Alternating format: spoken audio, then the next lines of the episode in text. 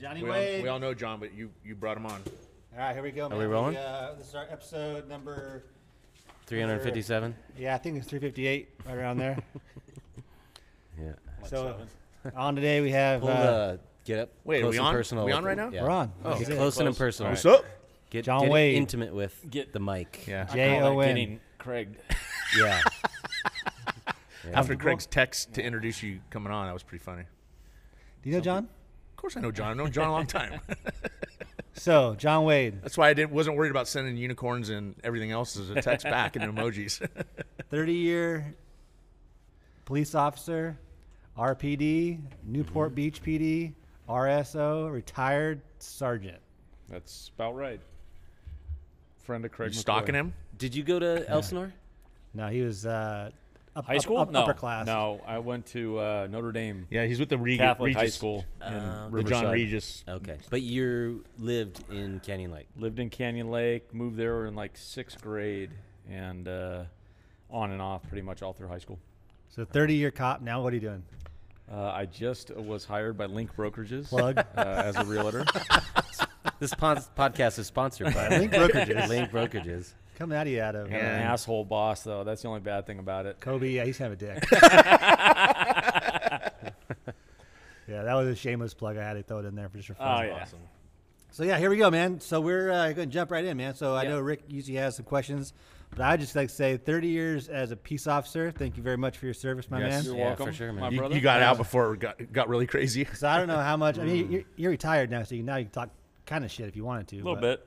Nice. So tell me, man, like what's going on in the, in the world today? I, I, I look at what uh, what cops are, are being Yeah. told to do or treated, how they're, how they're being treated. You still have buddies that like Oh, you yeah. get Give, give, feedback give me the rundown, man. What's going on? Absolutely. No, my last two years made it really easy to leave. Uh, with all the riots and all the stuff going on, and just the uh, the BLM movement, and just COVID and everything else, it just made it really easy to transition into retirement. And so you retired 19 or 20, 2019? uh, I actually left on my birthday in 2021. Oh, so Oh, just last shit. year. Yep. So it's just been Oh. just over a year. Hmm. Okay. So Now, did you? But when did you, like, did, is that because you had a bunch of vacation time? No, Or- so the way that our department works is, in most, you have to wait till a certain time period. When you hit either 50, nowadays, a lot of the guys getting hired, they got to wait till they're 55, or some even have to wait till they're 57 in order to collect your pension. Okay. So the program, it's kind of convoluted and complicated, but the program I was under was you could not retire until you were 50 years of age. So hmm. on my 50th birthday, I pulled the plug and retired. got it. Okay. So it doesn't matter on time of service. Doesn't matter in time of service. You could have been working for two years, and when you hit your 50 mark, you can punch out. You weren't going to get much out of You're, that. you're not going to get enough to fill up your tank. so yeah, it's definitely today, but- definitely different than uh, like uh, my dad's drop program and stuff that he was in. You know, he got to his certain. yeah. Fire 33 years and he was like done, similar, yeah. but completely different. Yeah. So, but yeah, all good now. Transitioning into real estate and uh, go work for. I'm officially going to be Craig's bitch. So Yeah, it's Um, been 30 years of that. But But like, did when you retired, did you feel like, like, what was your idea of retirement? Yeah, like, you know, right, I'm gonna retire and I'm just gonna drink margaritas on the beach, or like, no, what, I don't sit still very well, according Yeah. to my wife. So I always knew I had to do something, and we we transitioned and uh, we actually moved to Maui for about a year, and uh, I was busier being retired than I was when I was working. Mm-hmm. So, and that's just kind of the way it is, even still today. Is I mean, there's not enough hours in the day to get all the stuff done I want to get done. So, uh, retirement for me has not been sitting on the couch watching TV every day. Um, Right. We, That's- don't, There's- we don't even have there's, TV. There's things like golf. You know. yeah, not yeah, not so much. All right. Home Yeah. improvement, working on my house, uh, planning our house that we were going to build in Hawaii. That was a big part of it. We had eight acres, so I was maintaining the land. The lady that owned it was in her 90s. She deferred maintenance for like 15 years. So I Oh. got really good with a chainsaw, really good with a pole saw. I had my own tractor. I had a brush hog on the back. I would sit on my tractor probably two, three hours a day. It was a good that's time. retirement. So so how long ago was that though? So we just got back in August of last year. So you were still on the job living over there. No, no. Well, on paper, yes. Okay. So I moved. O- we moved over in December. I didn't retire on paper till January. Okay. So we were over there for about a month while I was still quote unquote on the books. Okay. um, I just burned some vacation time and went over early. But yeah, so Yeah, I think retirement, you know, for anybody is just like like having the freedom to do what you want to do. Like you want to work on houses versus go out in a patrol car. absolutely. You know, so you, you're lucky enough to be able to make that decision. if it's hot out, I'm in board shorts and flip flops as opposed to having Right. to put on a bulletproof vest and Sure. yeah. 25 pounds of gear and go sit in a car and direct traffic. So, no, having the ability to be retired at this young age, uh, I'm very thankful. No I doubt. feel it. I mean, I feel it every day. I mean, physically, you feel your age after 30 years of working as a cop, For sure. no doubt. But so uh, if Anthony wanted to go in and uh, be a cop, what would you say? no chance. Firefighter. What was the best part about being a cop? What did you like about it? I loved everything about it. If I could go back to, to myself at 21 years of age and you said I have a decision to make, I can go do anything else, I would choose the same path. So why would you say no to Anthony?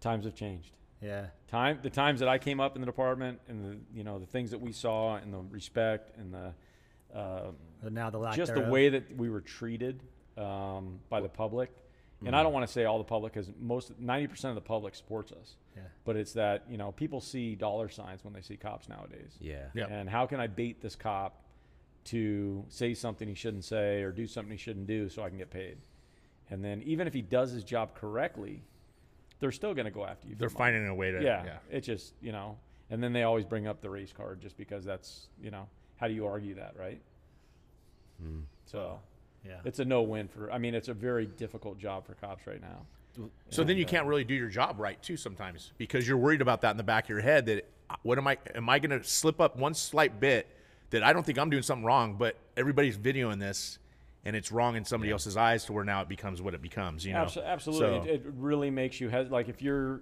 you know got some downtime and you're going to go out and are you going to go look for a bad guy to take to jail? Or are you going to go park under a tree at a park and read a book? Because your pay doesn't change. Yeah, It's mm-hmm. your internal motivation that motivates you to either go out and be a good cop and go look for the bad guys and prevent crime before it happens and do all that stuff, as opposed to I'm going to go be a slug, park in a parking lot behind Walmart and read a book or uh, eat my until I get a call. yeah, Eat, eat my pollo loco and just relax, as opposed to going out and actually trying to make a difference. And So- do you feel like that's what officers are more oh, inclined absolutely, to do now? absolutely, Just especially because of the current Absolutely. Um, yeah, especially after the la- last three years with all the stuff that happened in Baltimore, all the stuff that happened in Wisconsin. So Baltimore, Um, man, that was Floyd, right? No, that was Wisconsin. So Minnesota, you, you- actually. you you see that as a police officer, what was right and what was wrong, and then give us the, your point of view on the reaction that was the after effects. You know, it's hard to say because you're not there, right? We don't So- have all- so all I, the yeah, information I, still, can't right? even, I mean- and I, I've said this a hundred times if I've said it twice, is unless you're there and you know what's going on outside of the view of the camera, uh, because what happened prior to? the people that are standing around him and yelling at him, "Get off him! Get off him!" Are they advancing on him to where the officer's holding? I mean, I don't know. I wasn't there, so I. It's really hard to second guess. That's why you kind of got to leave it to the people that do that stuff for a living to second guess it and to dissect it. I haven't seen all the evidence on it. I really can't uh, say one way or another because I'd be wrong I, with, without having the information in front of me. It's a crapshoot, Yeah. and that's what's so funny about our society today is you watch a two second video clip on YouTube and everybody makes up their mind. yes. Nobody dives into it. Nobody knows the beginning. And what then- hap- what happened before the video camera came on or what got cut out and what got edited Yeah. because that's not sexy. This is sexy because oh my god, a police officer made a mistake. I mean, I see NBA stars all day long motherfucking the crowd. Fuck you. I'm mm-hmm. coming after you. Chris Paul just did it the other night Yeah. somebody bumped his mom or something in the crowd and he's like i'll see you later i'll catch you later i'll see you later and he's threatening the guy and i'm like okay if a cop did that Yeah. you'd lose your job but he's a representative of the nba in uniform in an arena doing that and nothing happens Yep. and it's just sad it's a, it's a complete double standard in our, our society um, and I, do i think cops should be held to a higher standard absolutely but it's getting to the point where it's unreasonable it's just it's they can't be human and they're human so what are you gonna do Yeah. So then, what, what was Ba- Ba- Baltimore was uh, that was Gray. That was the one where the guy was in the back of the. Uh, they handcuffed him, put him in the back of the, uh, the the police paddy wagon. Yeah. They call it paddy wagon back there, and uh, he was messed up and didn't give medical aid. Whatever. I don't know the, all the details on that one as well. And then But- the other one was the Brittany one, right? Breonna Taylor. Or Breonna, Brianna Taylor. Yeah. That was a search warrant. They were going in. yeah. Her boyfriend shot at the cops. Actually, shot one of the cops. They returned fire, killed him, or and killed her. Um, which, hey, if you're going to stand behind your boyfriend and he's shooting at the cops, just my opinion. probably kinda common to, sense, probably not really risk your life opinions. and the, Yeah. the longevity of your life at that point. So, Huh. um, yeah, it's just it, it's like back to back. And I'm I'm not saying there aren't bad cops out there, and I'm not saying there aren't bad shoots out there because there are.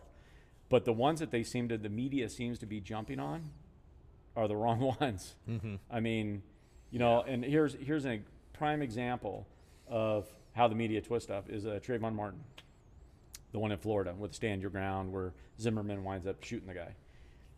The president of the United States gets up, shows a picture of 12 year old Trayvon Martin, and looks at the picture and says, Man, he could be my son because they looked alike. They didn't show the picture of what he looked like today at the time of the shooting when he was Oh, a man. a thug or whatever. Yeah. Yeah. he was a full grown man. They chose to show a picture of him six years prior and skew the, the opinion in the media, skew the public's opinion on what happened. And it's wrong. It's absolutely Yeah. wrong. And it's, uh, you know, the one thing it'd be like any, anybody that's got a job, you go to your job, you do your job that day, and then the next day you're reading the paper what happened at your job, and you read the article and you go, None of that's that. not even remotely close to what happened. Yeah, but, But, not- the media gets away with it. Yeah. yeah, and now the all of America believes Well, because yeah, what it the goes out news so said quick. Because versus it's sexy. you. Yeah. Yeah. they twist it because it's sexy. And, what there's do you no think the repercussions. motivation for that is? Like, what do you think of motivation It was sells. to It's show just- that? it's- it's- no, I mean for the president to come up. Like, what do you think his motivation Division. was? Division. Well, that my, started my the personal racial opinion, thing right there. My I mean, personal opinion is, if they keep us all fighting down here at the local level and amongst ourselves, we can't watch what's going on. We don't watch them steal all the money. And I hate to say we're it, seeing but it right now, That's yeah. that's where it comes down to. I mean, I hate to say it, but most politicians, not all of them, there's still a couple good ones out there. A couple. but that that's saying a couple, a lot. a couple. that- Jim Jordan, Yeah, Trey Gowdy, uh, there's a few of them. Chavez, yeah, there's some good ones out there. Tulsi Gabbard. So, yeah, there's some good ones out there, but I'm saying for the most part, how do you go from being bankrupt, Hillary and Bill Clinton, when he got elected ple- president, they were almost bankrupt. They were getting ready to file bankruptcy. To being worth hundreds of millions of dollars just by being the president of the United States. Making 400 grand a year. yeah, it That's does. The math, the math doesn't work. No. The math doesn't work Yeah. out. So, Well, look and at it's the uh, unfortunate. like Nancy Pelosi.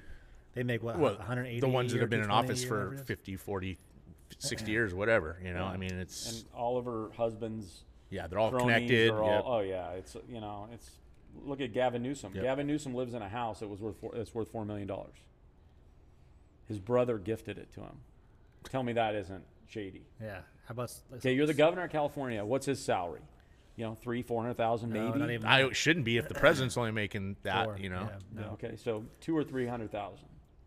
Which let's be let's be honest, way underpaid. sure, hundred percent. Way percent. underpaid. I've always thought the presidents are too, but Yeah, I mean nowadays the president should be making a salary of a million dollars. Otherwise, who the hell are you going to get to do that job? Mm-hmm. So mm. That's a good point. Yeah. Yeah, like Hmm. well, Like I the know we don't want a LeBron Coca-Cola. James or something like make that. him- So Because think about it, you're now you take away the political, you take away the monetary influence of all these CEOs. They can't control you if you don't need their money. And that's what was so dangerous about Trump, yep. because he didn't want their money, didn't take their money. First president in history, probably be the last president ever to not take a salary. If that doesn't say something about the guy's character, like him, hate him, leave him in the middle, whatever, that was pretty admirable. Yeah, no, I, I agree. I So- was, I mean, I was on board with him. You know, I- I'm sad that just a couple of tweets made the world change. You know, Yeah. well, So- that's his own fault. Like, I get it, but yeah, it, I, mean, I've I've always said, you know, I'm not a huge fan of Trump. Like, but I can't watch do him. say he drives me nuts. I do, you know, I I, I will say, like. Uh, policy wise, Trump all the way. Yeah. Trump 24. you have to look, look at what he did for the country. That's what I'm saying. Again, like cared- he cared I, for I, I think if if you just don't look at I the think they're- man, I think all politicians and you are fucked just up, I'm look just at his work. Yeah. If you don't look at the man and just look at his work, like could have been maybe one of the greatest presidents. He was ever. the greatest president. Was the ever. But you know, he just talked I think too he much will- shit. I think and he will go just, down. you Like, talk too much shit. huh? You talk too much. I'm shit. not the president. I know. You know, but I'm just Yeah. saying, like, President Trump is my is my president. good. Uh, he was mine too. Like, I'm not denying that, but I'm just saying he could have been. Uh, Mr. Trump, if you're, if, you're, if you're listening right now, Please sponsor You're us. the man. No, I, I agree with Rick and I agree with Craig because I think he's Yeah. the most badass, and he was probably He one of could the have done. least. He, could have been he a was- badass and not have been a dick, though. Well, here's the problem though. Could you though? I don't don't think know. so. totally. I don't think so. Hundred percent. I don't think he could have been you know. respected or even eh, had he not gone in the way he went in. I think he did it the right way. It's just hard to watch when he's not your typical atypical president, like acting presidential. Yeah, and I don't even want him to act presidential. You know, I just want him to like do awesome things without coming across as pompous and I'm the greatest and all this shit. Like, like your work should speak for itself, and I and I feel like it did. Like, I feel like he, he didn't have to piss off half the country. He could have just done the work. He pissed and, off- I don't and think kept he his did, though. mouth shut. I don't think he pissed off half the country. I think Okay, he pissed whatever. I think, Even I think he honestly Even 40%. I think he won a lot of people over because I knew a lot of people that didn't like him, and then four years into it or three and a half years into it, they're like, he won me over. Look at the stock market. Yeah. Look at this. Right. Look at No, that. Look at what he's doing. Like And- his deeds. This is what I, I mean. Yeah. I'm not saying like he did a bad job at all. I'm just saying like he could have been greatest ever if he just tweaked his personality slightly. Like greatest Yeah. ever, like revered. He was the greatest ever. Like- But but I but think but he he- could have been revered by everybody. But like though, what is John I don't saying. think so. I see. I But think did- you're wrong. but I did think he- there's people. He could have came out. okay, maybe not everybody, water, but cured cancer. more people. He could have. He could have He- he cured was revered cancer by enough. Oh, and I think he still would have been hated because that's what CNN told the drones to do. And that's what the media, the power of the media, Possible. goes back to Hitler. Well, and- he who controls the information controls the world. I mean, didn't he have to kind of act and be somewhat of a badass though to get the point across in, in, in you know negotiations with like North Korea and things like this and not back down It worked. and not be a coward like Yeah, we- but- we deal with other times. You No, know, I know now. what Rick's saying though, as far as the I get it, Some but- some of the because he was pretty damn arrogant with some of the stuff, but I think that that's just kind of, you know, the lion can't be a lion half the time. He's got to be a lion all the time. And I think if he didn't piss off, like if he wasn't talking a whole bunch of shit like on the media, They you know, deserve and, it. and They maybe deserved it. like this is complete like, you know, I could be totally wrong on this, totally. but I you're already wrong. I think it would have been less because there's no other rep- even you know all the Republican presidents got you know beat up on by the media, but No. this was another level. No, look what's what, what's happening right now. No, I, I honestly think that it was because, okay, the worst that you can ask anybody, what was wrong with Trump? Oh, he's mean. Okay, get past that. Now what? There's nothing. Yeah, I agree. I look. I mean- I'm not saying he's like a bad person. I just think he could have done better. That's my only point. As far as PR, as far as PR only. Yeah. Is that's But all he I'm there was, saying. there was all kinds of people I that think wanted he, him to stop tweeting and stuff. And Yeah, but, but you know, look at his base. His yeah, base loved it. Yeah. And I think he actually Right. won a lot of people over. I just But- think that he didn't have the uh, It's not Rick. he didn't he, well he didn't no, have the you know I just the think he ability could to have done control better. the voting Like, machines. y- You're taking what I'm saying the wrong way. I'm not. I'm just being a dick because I, I just like. he to just be a likes dick. to be a dick. yeah. I actually you know what when we're we, we kind of shifted off of that whole uh, race thing pretty quick. Let's jump back into race because that's kind of fun for me. Oh, boy. So so uh, w- a while back, you know you know Ira right? I do. Kelly. So we had him on. He's a stud. Yeah. So because our Please whole don't beat thing me up. is uh, we don't get it. And a great guy, by the way, too. Great guy, yeah. So we don't get it, right? So we all grew up non-racist or didn't. We never experienced racism, um, saw it happen, whatever. So we had him on to talk about critical race theory and get his point of view because he grew up as a Marine, but he grew up in the South, or he grew up in the South and became a Marine and an athlete, whatever. So we thought we'd have a similar opinion as. Totally didn't. So his his take on race was whatever's happening now, the reverse of it is justified. So I guess where I'm going with this. So you, you, you saw on the police force side, no matter what you did, it's going to be a racial, a racist or a racial uh, outcome. Give me your take on your your your take on where we are right now. Are we better off today, racially, than we were under Barack, under Trump, in the '60s, in the '70s? Where are we at racially? Well, I wasn't here in the '60s. Only know what I've learned, um, but it, it seems pretty simple to me. And you know, I do sit here as a white male, so yeah, I- I can only look through the glasses and the eyes that I have. But if and one of the most oppressed people that ever came to the United States, one of the most oppressed was the Irish. Yeah. Game on. Um, nobody nobody talks about that. No. Why? Because they're white.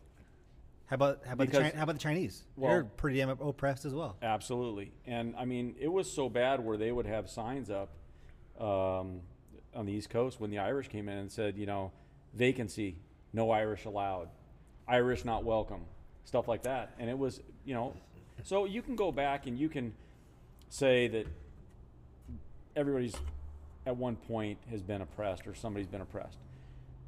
Do I understand the color issues here in the United States? Yeah, we got we got a lot of them. We got every race you could possibly think of, whether it's black, Hispanic, Chinese, Asian, whatever. Everybody's got their own viewpoint on everything. But where I disagree was if people that lived 50, 100 years ago were oppressed and they're no longer around, how does two wrongs make a right?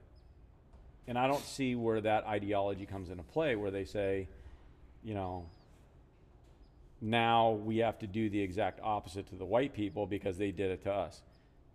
If you're saying what, what the white people did back then was wrong, now you're admitting you're wrong.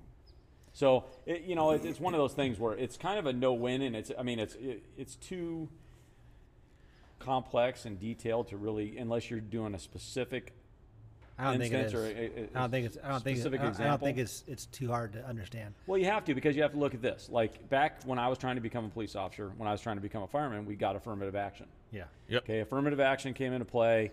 I was taking tests to be a, a firefighter at the time, and I would walk in and let's say I had a great day and I scored in the 90s, and there was people that were showing up that got 10 and 15 points just for being a minority for showing up, and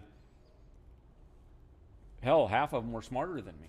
So now there's no way I'm going to get a job Right. because number one, they're smarter than I am They already got that because extra they're a human being. I'm a human being. We both have the same material to study. If they studied it harder than I would, they're above me. But now you're giving them 10 and 15 points. That's not fair. And I think that when you start looking at those issues, and I think that people put these programs into place without thinking them through a little bit. Well, yeah. I think people, politicians and lawmakers put these things in place so they get reelected. Exactly. You, you to want get me to solve the world's problems right now? Solve it in two seconds. If people would just stop Talking about it. talking about it and just be normal humans, It's it'd never, be over with. It's never going to happen, though. That's a Morgan Freeman quote you just uh, yeah. He knows. you just stole. I don't know. More. I know somebody's, but my point being is said, like "You I, I want, you don't want, you get want, it. you want to solve the race issue? Stop talking about it." Yeah.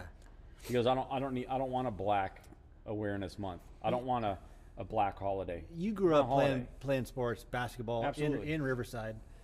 You didn't see race until like when did race become an issue to you, or when did you just start even thinking When- about it?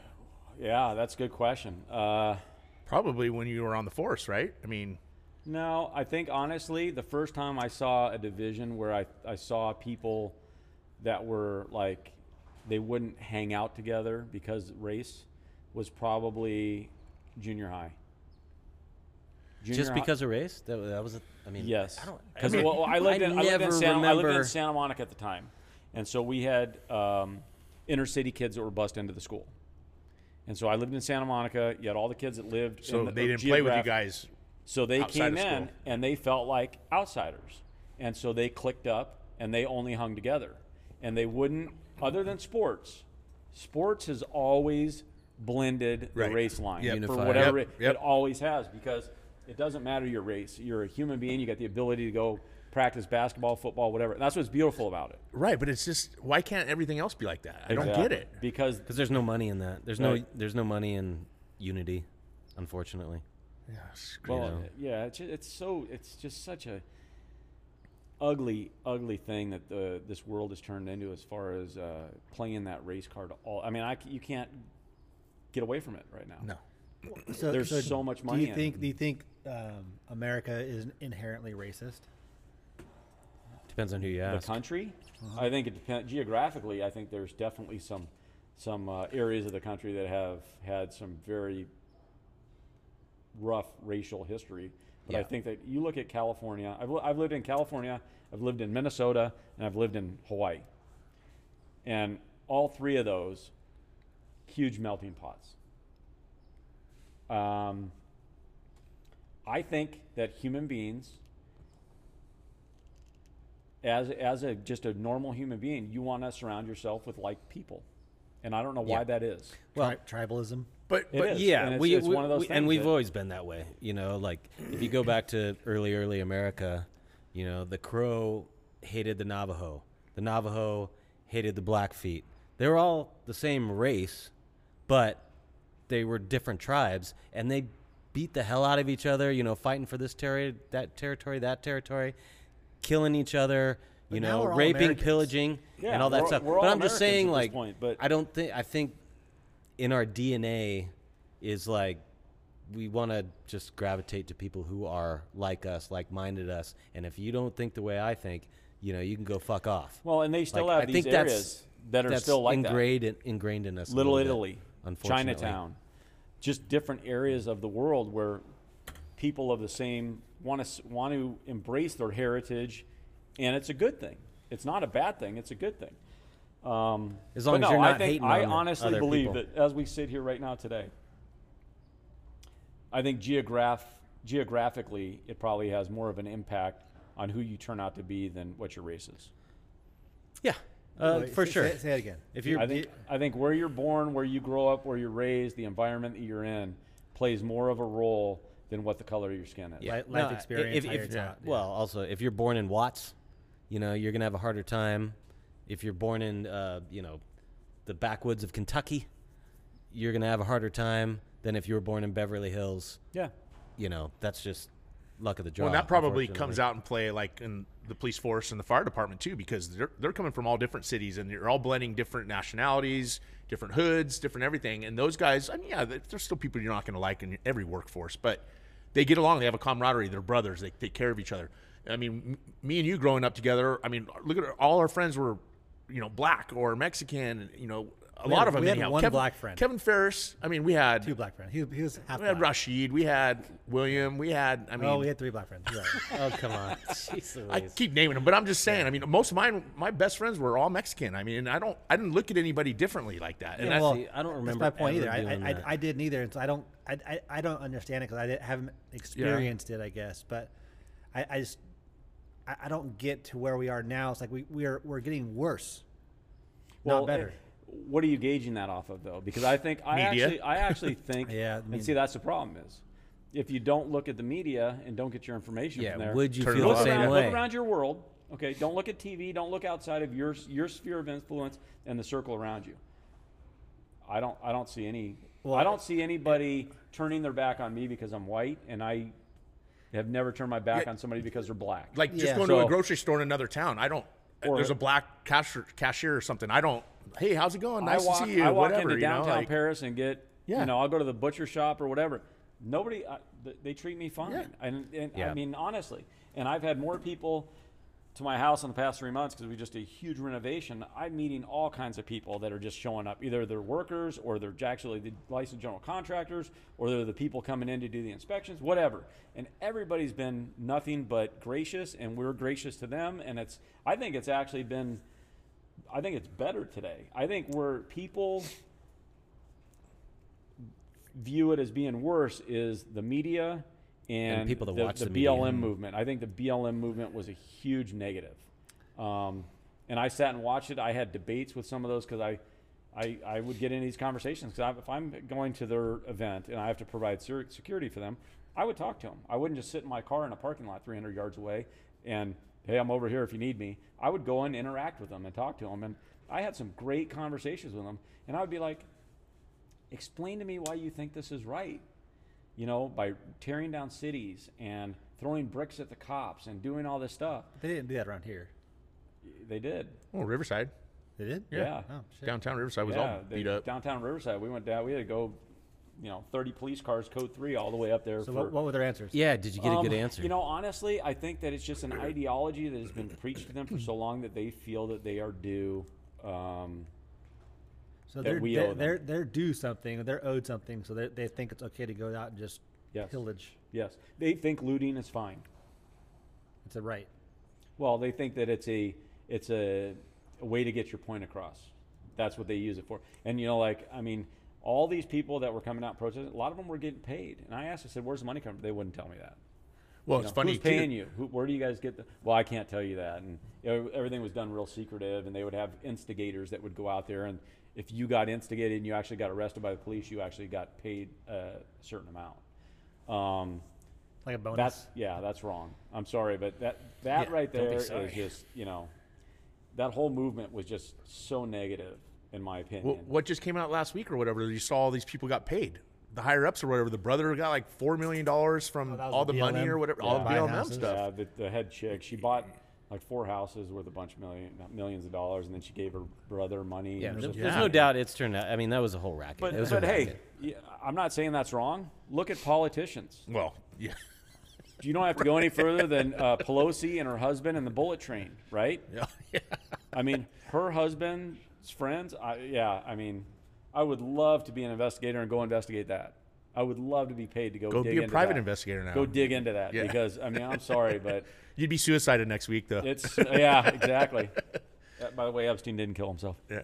Um, now while we're on topic, And what was the opinion of uh, the African American um, officers alongside you? Hey, hold on. in the hold on. Before, Yeah, that's that, good. before I answer that, like African American. Black, whatever, whatever Yeah. you want We're to call just it. I don't- American. So that that's the one thing when I have a black dude in front of me, I go, "How long have you been here? Is it African? If it is African American, are you just a black dude? Or are you just American? Right? Yeah. You're just I mean, a black dude. No, you're Why- just why an do you have to be American. African You're American? just American. Yeah. Whatever. Okay, Right? so whatever's politically correct. I don't want to offend No. anybody. I'm just No. saying, like, Well, what that's was the their problem. That's the opinion? problem, though. Stop. But, yeah. Be offensive. If you're black, you're black. If you're white, you're white. Yeah. Okay. I've never I mean, been to Caucasia, but yeah, I'm, I'm just saying I've never. Even Sounds been to like a that bitchin' country. place. I don't know. I've had to check that box my entire life. Sounds like we need to go Uh, start a find Well, an hey, island. Now it's non-Hispanic. Just so you know, it's not white anymore. No, that's right. Now we're not, his, not non-Hispanic in our That's a whole nother box. I'm sorry. So go ahead, Rick. Go ahead. and Go ask him your Whatever. your African American question. black, whatever, whatever you want to say, whatever makes Craig I, just you shut know, up. honestly, I don't. I don't. Do you know. think they, like, It's they're not not like we sit around. people, I but mean, you there's call 'em- the ones that I'm friends people. I don't get it either, would like- speak out about it and say this is just a bunch of crap and it's just stupid. But um, you know, this is one of those things that, like, when you're in briefing on patrol, you don't get into politics a lot Mm-hmm. because people get offended, and then the next thing you know, somebody's making a complaint to the association saying that you know, hey, these guys are talking about. We're not supposed to talk, especially a supervisor. Mm-hmm. I'm never supposed to talk about politics in at the department. That's your own personal religion and politics. Stay outside. I don't care what color you are. I don't care who you are. If we have to Yeah. go through a door together, we go through a door together, and that's just the way it was. right. Um, now, did you know if some people would show up with a, uh, you know, uh, Mitt Romney sticker on the back of their car or Trump sticker on the back of their truck or whatever? Yeah. Absolutely. Some people would do that, and they would fly a flag for wh- whoever they supported politically. But for the most part, in the station and while at work, um, I would say most cops are conservative. Most cops are Republican. Most cops. Yeah, I don't are- even mean political. I mean like, you know, when you see like, you know, the the the black community wanting to like defund the police.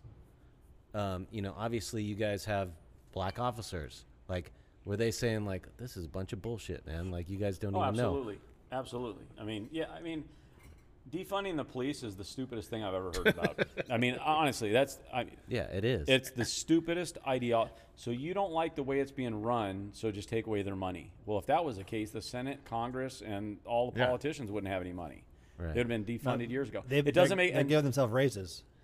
and crime is like right now. All these people that And have the gone these defund movements, they're all now And who? asking for more money for more cops. Mm-hmm. And I can't remember the city it just came out in that where they did that. They ran on. I think it was Seattle? Chicago. No, I think it was Okay. Chicago. I think it was Lightfoot. Probably. Um, that Beetlejuice looking chick. Dude, seriously. Tell me she doesn't look like Beetlejuice, man. She is She- scary. I don't, but I don't even know what she is. Like she is Beetlejuice. Yeah, she's just a, very strange looking human being. And she came out, defund, defund, defund, killed all these programs, defunded all this stuff, and now she's saying she needs more cops. Well, people left her in mass exodus because, I mean, it's unfortunate, but 'Cause it was a shit situation. and they hide it so well. Like There was, we just had that shooting, the mass shooting that they just had in Buffalo. Buffalo. I'm trying to think how many people were shot. I think it was 20. At, towards the end, let's just say it was somewhere between 10 and 20. And I'm sorry because I, I don't have TV, so I don't. But more people were shot in Chicago over the weekend, that weekend, than Every were in weekend. Buffalo. And Every and, and on same about it. nationalities to nationalities. Yes, correct. And most of it's black on black, and Yeah, that's just going that statistically statistically correct. So it is what it is. But Yeah. you know, everybody says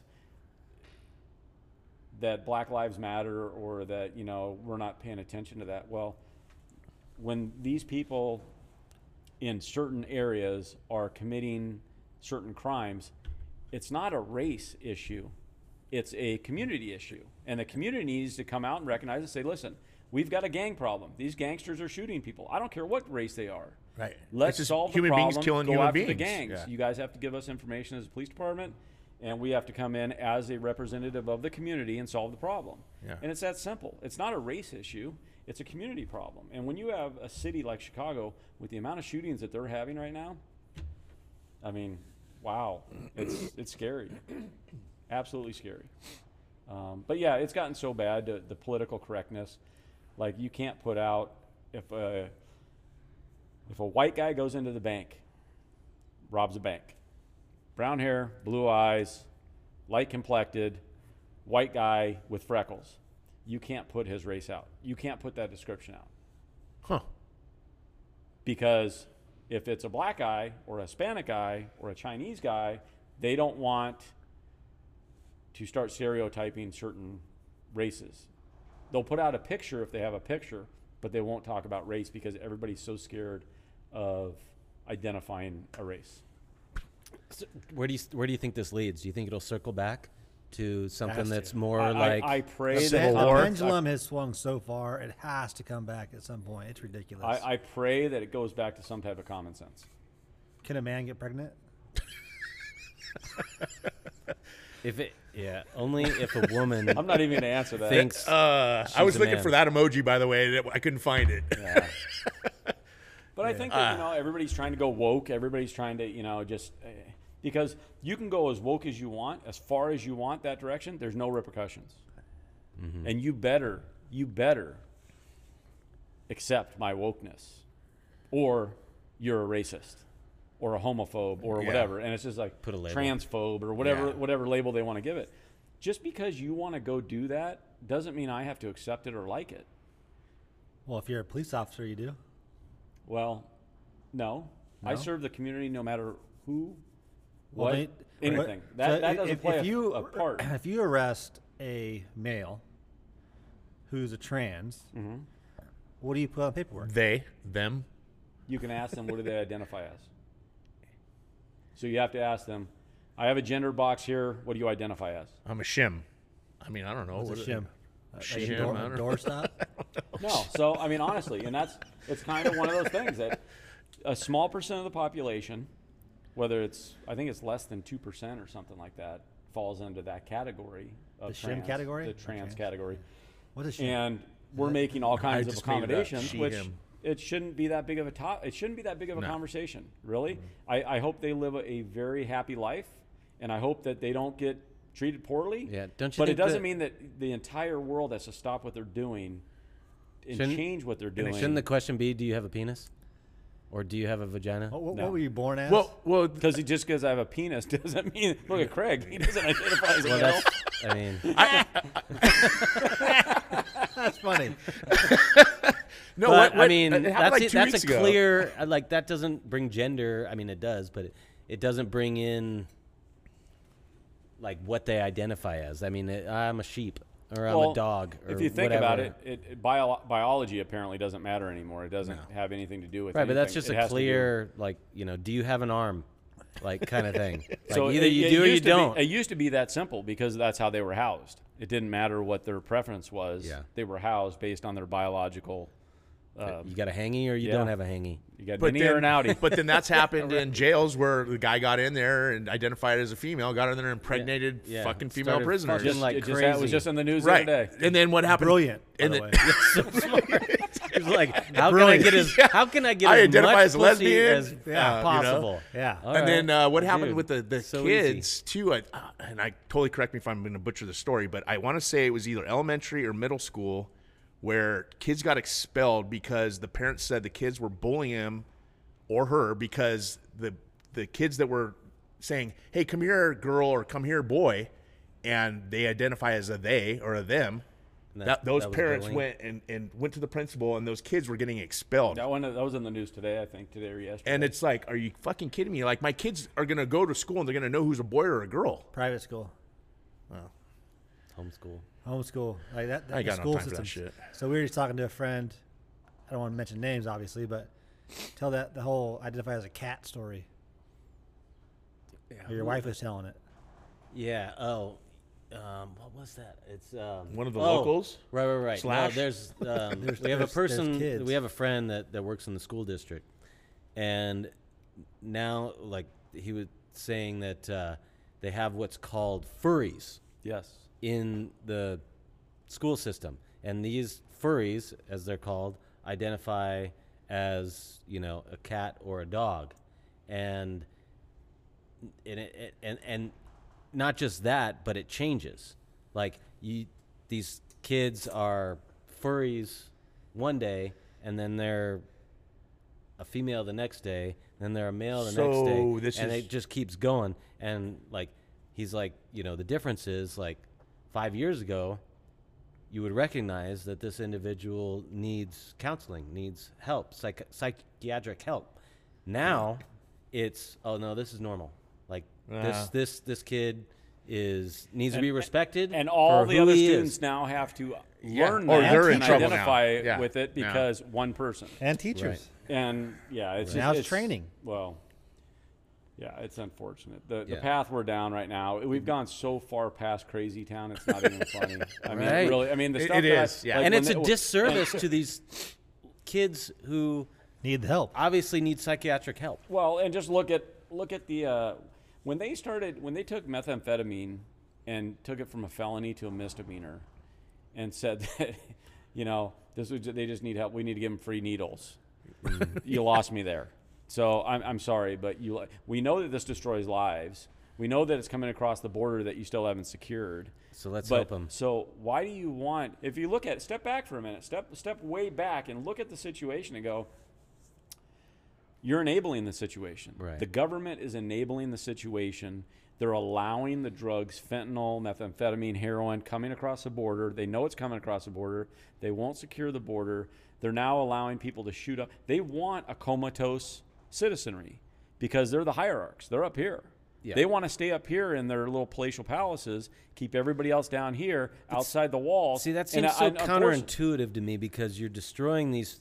Like, if it's all about money and if it's all about power, you're destroying these individuals who aren't going to pay any taxes, who are only going to be uh, taking money away from what could be yours.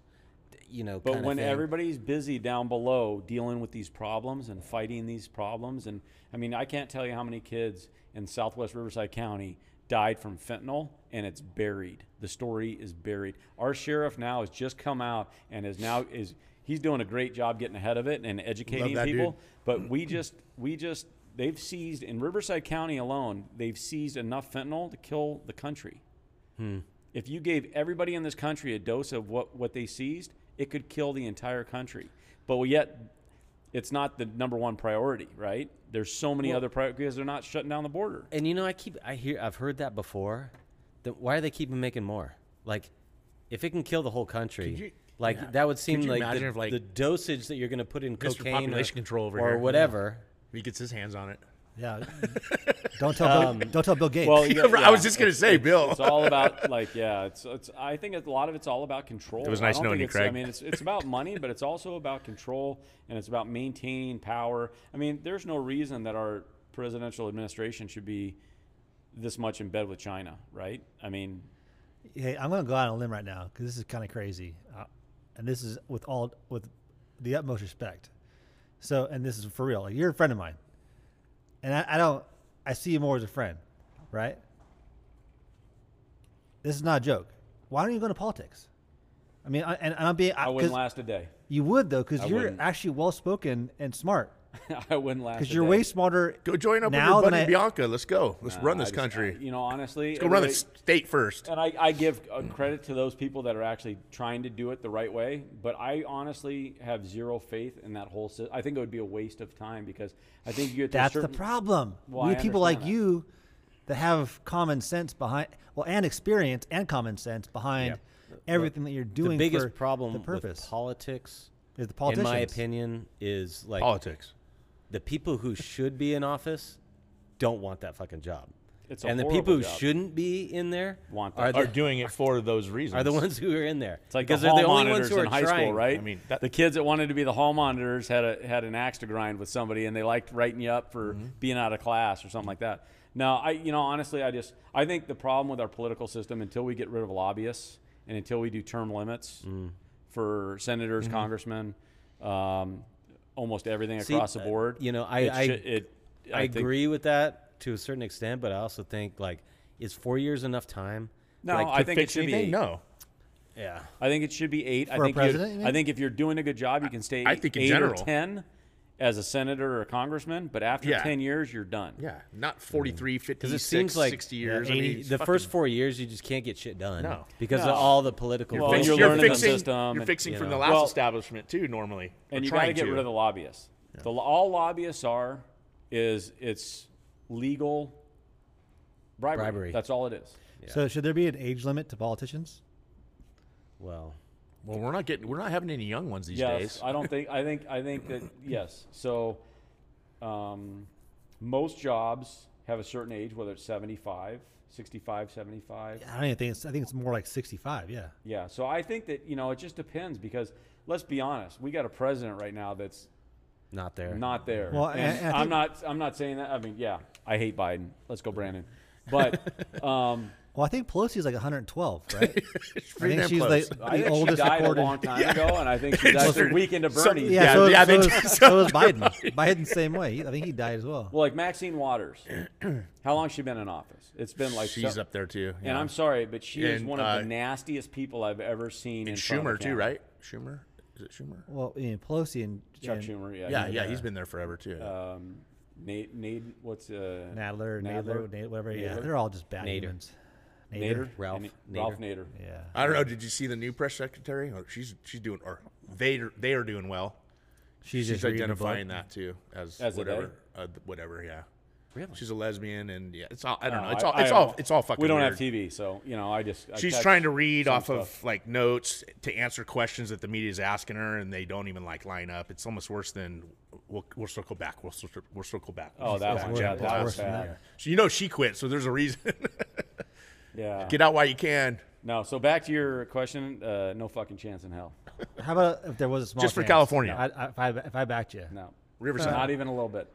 because you're way Not even a smarter. little You're, bit. you're smarter than you look.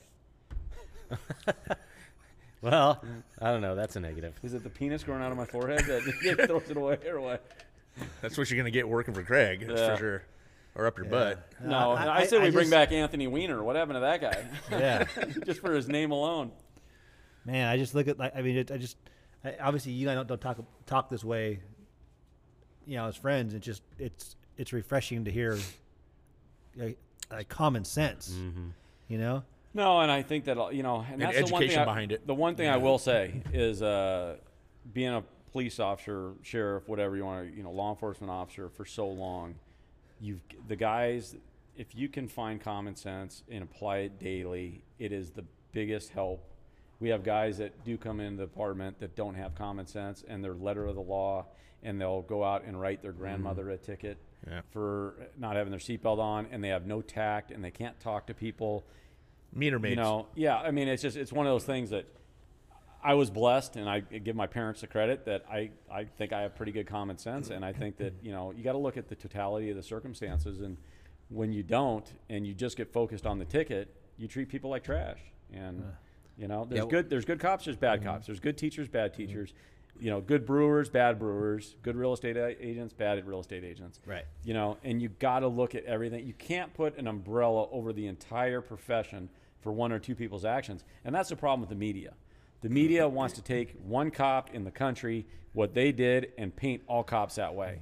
And it's bullshit. And it's just so frustrating. Yep. Yeah, another. While we're on the compliment John Wade. Um, Let's train. get off that train. No, we're gonna do it one more time. um, like I've ha- we have other. I don't know. I've known quite a few um, law enforcement um, individuals who, you know, you you came out into retirement with like a clear head. It's obvious. A lot of guys that you know deal with the negativity of being a cop every single day. Like you go to work, you put on that uniform, and you're just you're hammered with bad news until you get to go home. Like Pretty and true. that has to wear and, and you're dealing with the dregs of society. and you're dealing with the typically. dregs of society. Like there's just no good news for eight, ten hours a day or whatever it is you guys do. Like, how did you come out like with like not crazy? Well, before you get to that, so th- this goes back to like, even during his career, like you've always been known as like the guy that you wouldn't know you were a cop, aside from your haircut. Yeah. If if you didn't know he was a cop because he mm. didn't act like a cop. Most mm. cops have a personality like a cop. Right. Right. You've never had that. No, and I, two things I think. Number one, I've always been able to compa- compartmentalize, if I can say the word, compartmentalize work. I don't bring work home. I don't talk about work at home. I my kids don't know work stories. My wife doesn't know. Mm. She didn't want to know about it. She doesn't want to be worried. I've always done that. So Okay. Uh, it's kind of like living two different roles, I guess, or two different lives. But you know, what you guys think is negative for eight or ten hours a day is not. Well, okay. I mean, And and th- let me give you an example. Like I look back and I think about the uh, lady that I see her daughter running down the road, and I grab her daughter. She's probably 14 at the time, and just inconsolable, crying hysterically. She's mom's going to take her to Arizona to a like a rehab. Jumps out of the car in the middle of the intersection, runs across. I wind up snatching her up. Mom comes over, and uh, I won't say what agency I was with at the time because uh, mom looked at me and goes, "Can I borrow your handcuffs? I'm afraid she's going to try to jump out again. I'll take them off when we get to the place, but I'm driving her from here to Arizona." And I said, "Yeah, here's my name and number. When you get back, call me. I'll come get my cuffs." And some people would look at me and go, "What a good guy for doing that." And then other people would look at me and go, "What a jerk." That's bullshit that that mom got to handcuff that daughter, but that daughter was on drugs and she was absolutely going down the wrong path and mom was trying to save her life. So, fast forward a couple weeks. Mom gives me the cuffs back. Not a lot said. Hey, I hope she's doing well. You know, reach back and let me know how she's doing. About three months go by. Mom and daughter come to the police station to thank me. Wrote me a oh, big long letter how I changed her life and how just by getting to this group home and this rehab that she was able to turn her life around, get away from the boyfriend that was giving her the drugs, blah blah blah. That's what I remember about being a cop is helping people, not seeing the negative all the time. So that's where it's kind of well, I guess you know it's your outlook, but I think you know that I would say. I mean, I don't know. I, which is the is that more common than the guy who just gets beat down because he's like, "Fuck," you know, I got to write another ticket, and I know this guy's gonna call me an asshole, and I just, you know, Mindset. Ugh. It's well, mindset, mindset. and I think a lot of it but just I was do more- very blessed. Environment. The environment in which you work is huge. If you Okay. work in a t- in an area where they hate the police, it's Mm. going to suck. yeah, If you work in an area where you go through Chick Fil A parking lot drive through, and every time you go through there, the car in front of you buys you to lunch. Mm. Um, that's pretty cool. They'll, or they go, they pull up next to your car, and the kid's giving you a thumbs up. Mm. Uh, or the mom stops you and says, "Hey, can my kid take a picture with you?" I mean, it just depends. A lot of it's environment. A lot of it is, let's be honest, hating the police and fuck the police. It's a learned behavior, and most of it's learned at home. mm-hmm. And when you live in a community like that, and that's what they're teaching, uh, yeah, it sucks. Mm-hmm. It sucks. And I've worked in those communities, and it sucks. I mean, you drive down the street, and kids won't wave at you. You know, I used to wave. I used to wave at everybody. That was my thing. Is I would see the guy I arrested last week, who's a gang member, standing on the corner, probably dealing dope, and I would drive by and I would just wave at him. And it's so funny because human nature, he would start to wave back and he'd catch himself. Oh yeah. Like and then he'd put his hand down and try to act hard and act tough. But it's like human nature is he wants to wave back. Yeah. And my partners used to laugh at me all the time. They go, dude, why do you wave at everybody? I go, I do. I think it's hilarious. and I think it's just, you know, hi. And I'd do it really over the top, like, hi, like super excited to see him. and people would start to wave back, and then they'd be like, oh, shit, it's a cop. Why am I waving at the cops? And then they'd get mad. And I think it was funny. Dude, Yeah. Here's a good story for you, and, and I, I don't I don't want to even start it, but tell me this the story about when you called the guy on the cell phone. You found him. You found his cell phone number somehow, some way. He was in a chase. You, Oh. you talked him down like to pull over or something. How do you know about that story? Is that a secret? Is that No, I off just- there? no.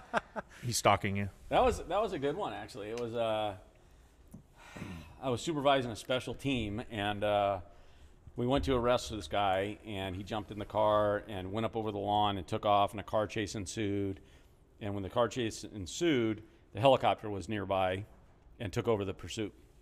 So when the helicopter takes over, we do what's called a breakaway, which means all ground units will disengage and back off because it's too dangerous, and the helicopter follows them.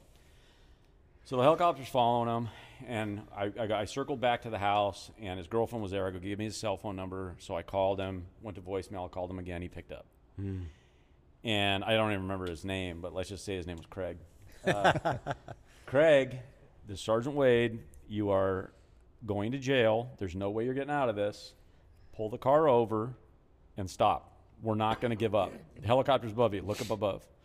And he's like, man, I, just, I can't go back to jail. And he just, we had this dialogue for like five minutes. And he's like, can I get high one last time? I said, I'll tell you what you do. Pull over in a safe area, do whatever you want to do, and then my officers are going to come in. And when they get there, you just give up peacefully. Hands up in the air, body cameras are going to be on. It'll all be on video. Nobody's going to rough you up. Nothing's going to happen. He's like, it's not that, man. I just want to get high. And so he that was his deal was he just wanted to pull over, smoke a joint, and then go to jail. Hmm.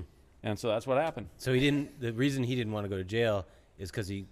Well, he was going to jail for multiple felonies. I know, but he didn't But- want to go because he couldn't get his drugs. Well, he just, I think that once he got in the chase and saw the helicopter and, and realized that he wasn't going to get away, at that point, he just, he accepted the fact that we were going to take him to Oh, jail and he wanted to bargain with me about something as piddly as, hey, let me smoke. Hey, you know what? Yeah. My guys are five, five or 10 minutes. Uh, You got five or 10 minutes until they get there. And then when they get there, just get out, get on the ground, put your hands behind your back, and we're done. And just kind of, and I hung up the phone, and you're listening to the radio, and the radio's like, the helicopter's like, okay, he just pulled over. He's at this location. My guys get there. Okay, we got him in custody. Everything's fine. And uh, everybody looked at me at the scene and go, "How the hell did you talk this guy to stop in a car chase? I've never seen that before." I go, "Just I let just him get asked high." You know, he's not gonna stop unless you ask. So So I, okay, so I mean, I, I remember like when I first uh, moved in. Well, we were roommates back in the day, but like you saved a little kid uh, from drowning, right? So Yes. gi- give us some of those stories, man, because all this negative talk about cops is out there. Give us some of the fun ones, good ones. yeah, so I mean, that was a that was a tough day. I mean, you you see stuff that you don't want to see being a cop. Being a For fireman, same thing, right? Being a tow truck driver. Well, yeah, this goes Doesn't back matter. to like affecting your psyche and how you know. and I've always I don't know why, but I've I've never had problems sleeping. I've Mm. never had any of those issues. I just when I'm done at work, I hang up my vest, put it in my locker, and I go home and I forget about it. That's cool. Um, and I've just been able to do that. Now, the, some of the stuff is sticks with you a little bit longer. I mean, 100%. How could it not? Yeah, especially anything with babies. Mm-hmm.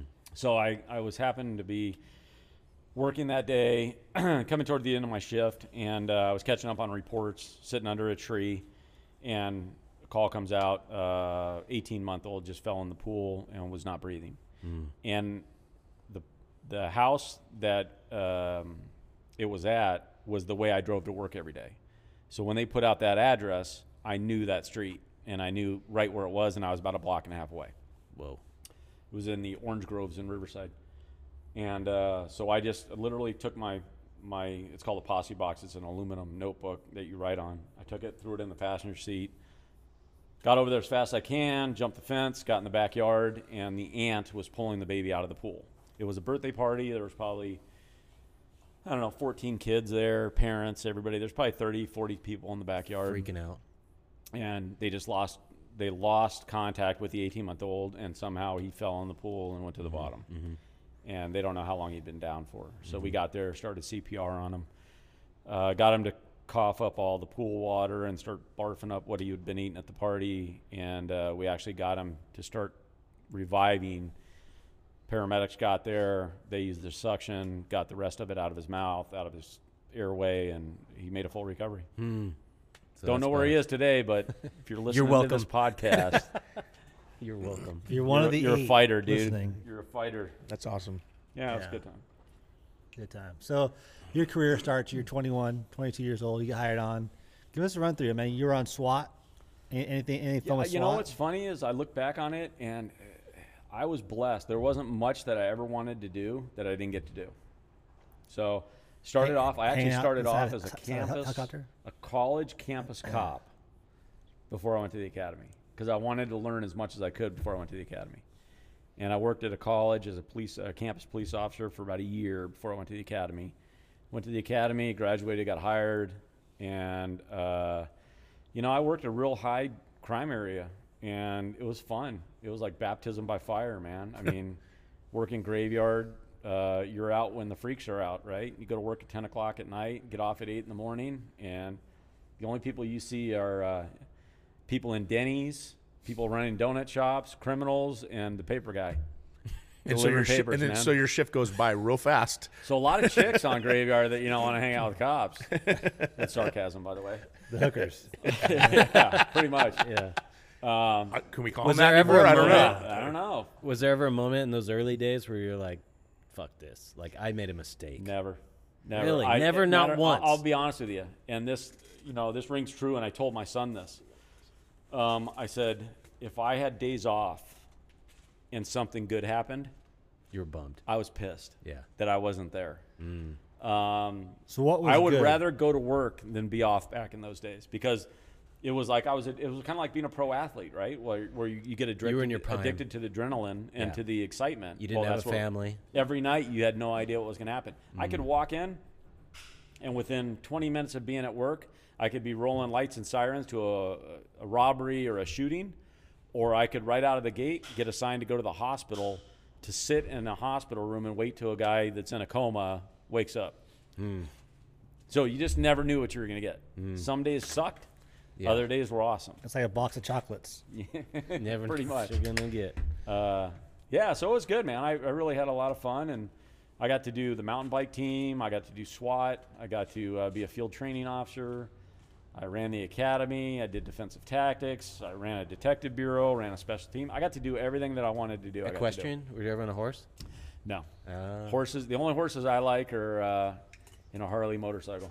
ah, right. That's it. That's funny. You like that? Were you was on a good. motor for? Never. Had never on a motor. Never. No, I, I didn't want to be on a motor because those guys, man, they're, they're hotter than shit in the summer and colder than shit in the winter. Yeah, there's rarely a perfect temperature. Yeah. Yeah. I mean, now if you're at Newport Beach, maybe. San but, Diego. Uh, yeah. Whale's vagina. Yeah, Yeah. It's no doubt. Yeah, Carlsbad or something like that might be cool. Yeah. but city of Yeah. Perris, 114 degrees. yeah, fuck that.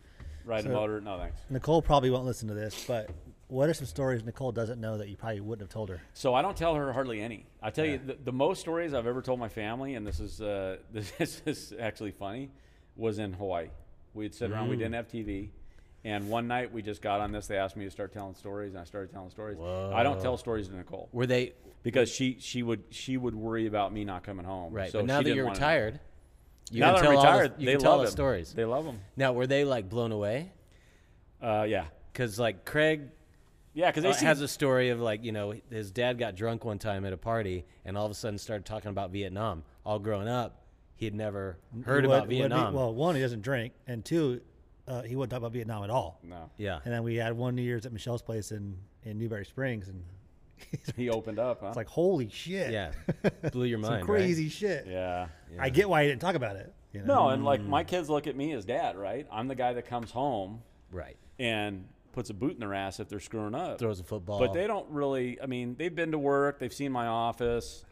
Uh, they were too young to really grasp what I did for a living, as far as like, like I'd bring the police car home sometimes, and if it was my car, they could get in it and crawl all around. But if I was working another assignment and it was a regular patrol car, they weren't allowed in the back seat.